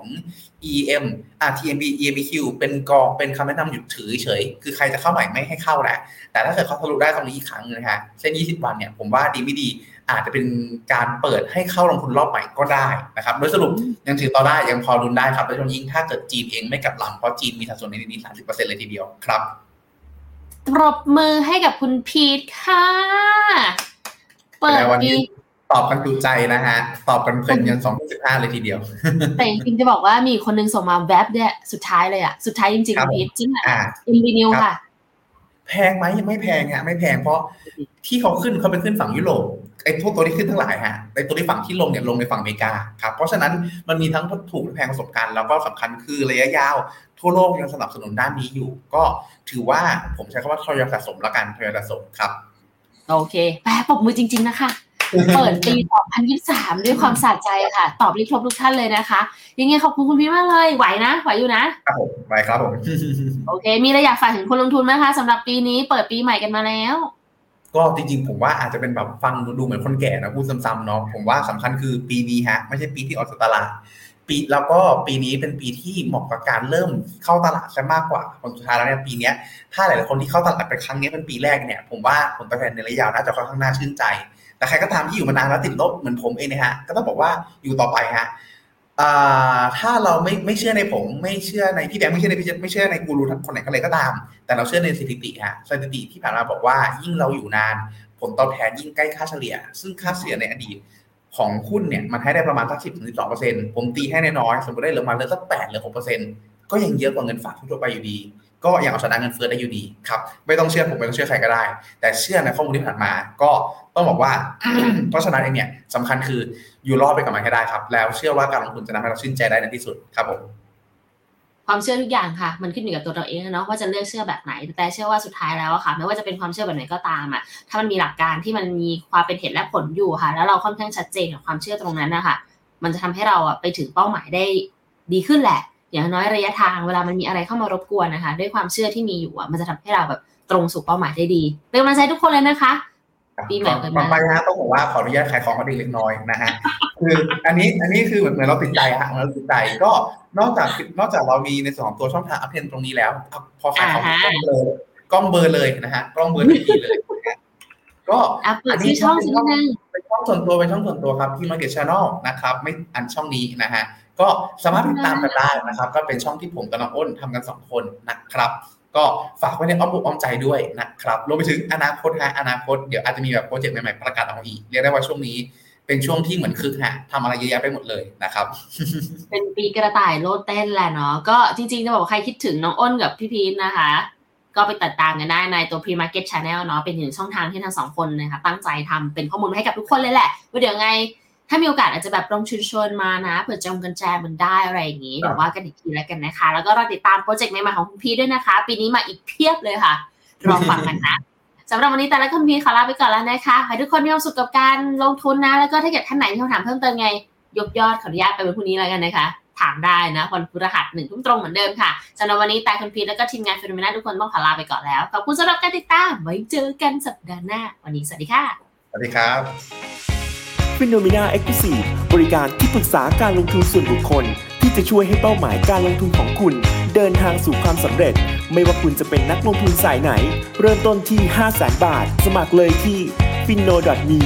f i n o m e n a e x c l u s i v e หรือ line at f i n o m e n a p o r t คำเตือน ผู้ลงทุนควรทำความเข้าใจลักษณะสินค้าเงื่อนไขผลตอบแทน และความเสี่ยงก่อนตัดสินใจลงทุน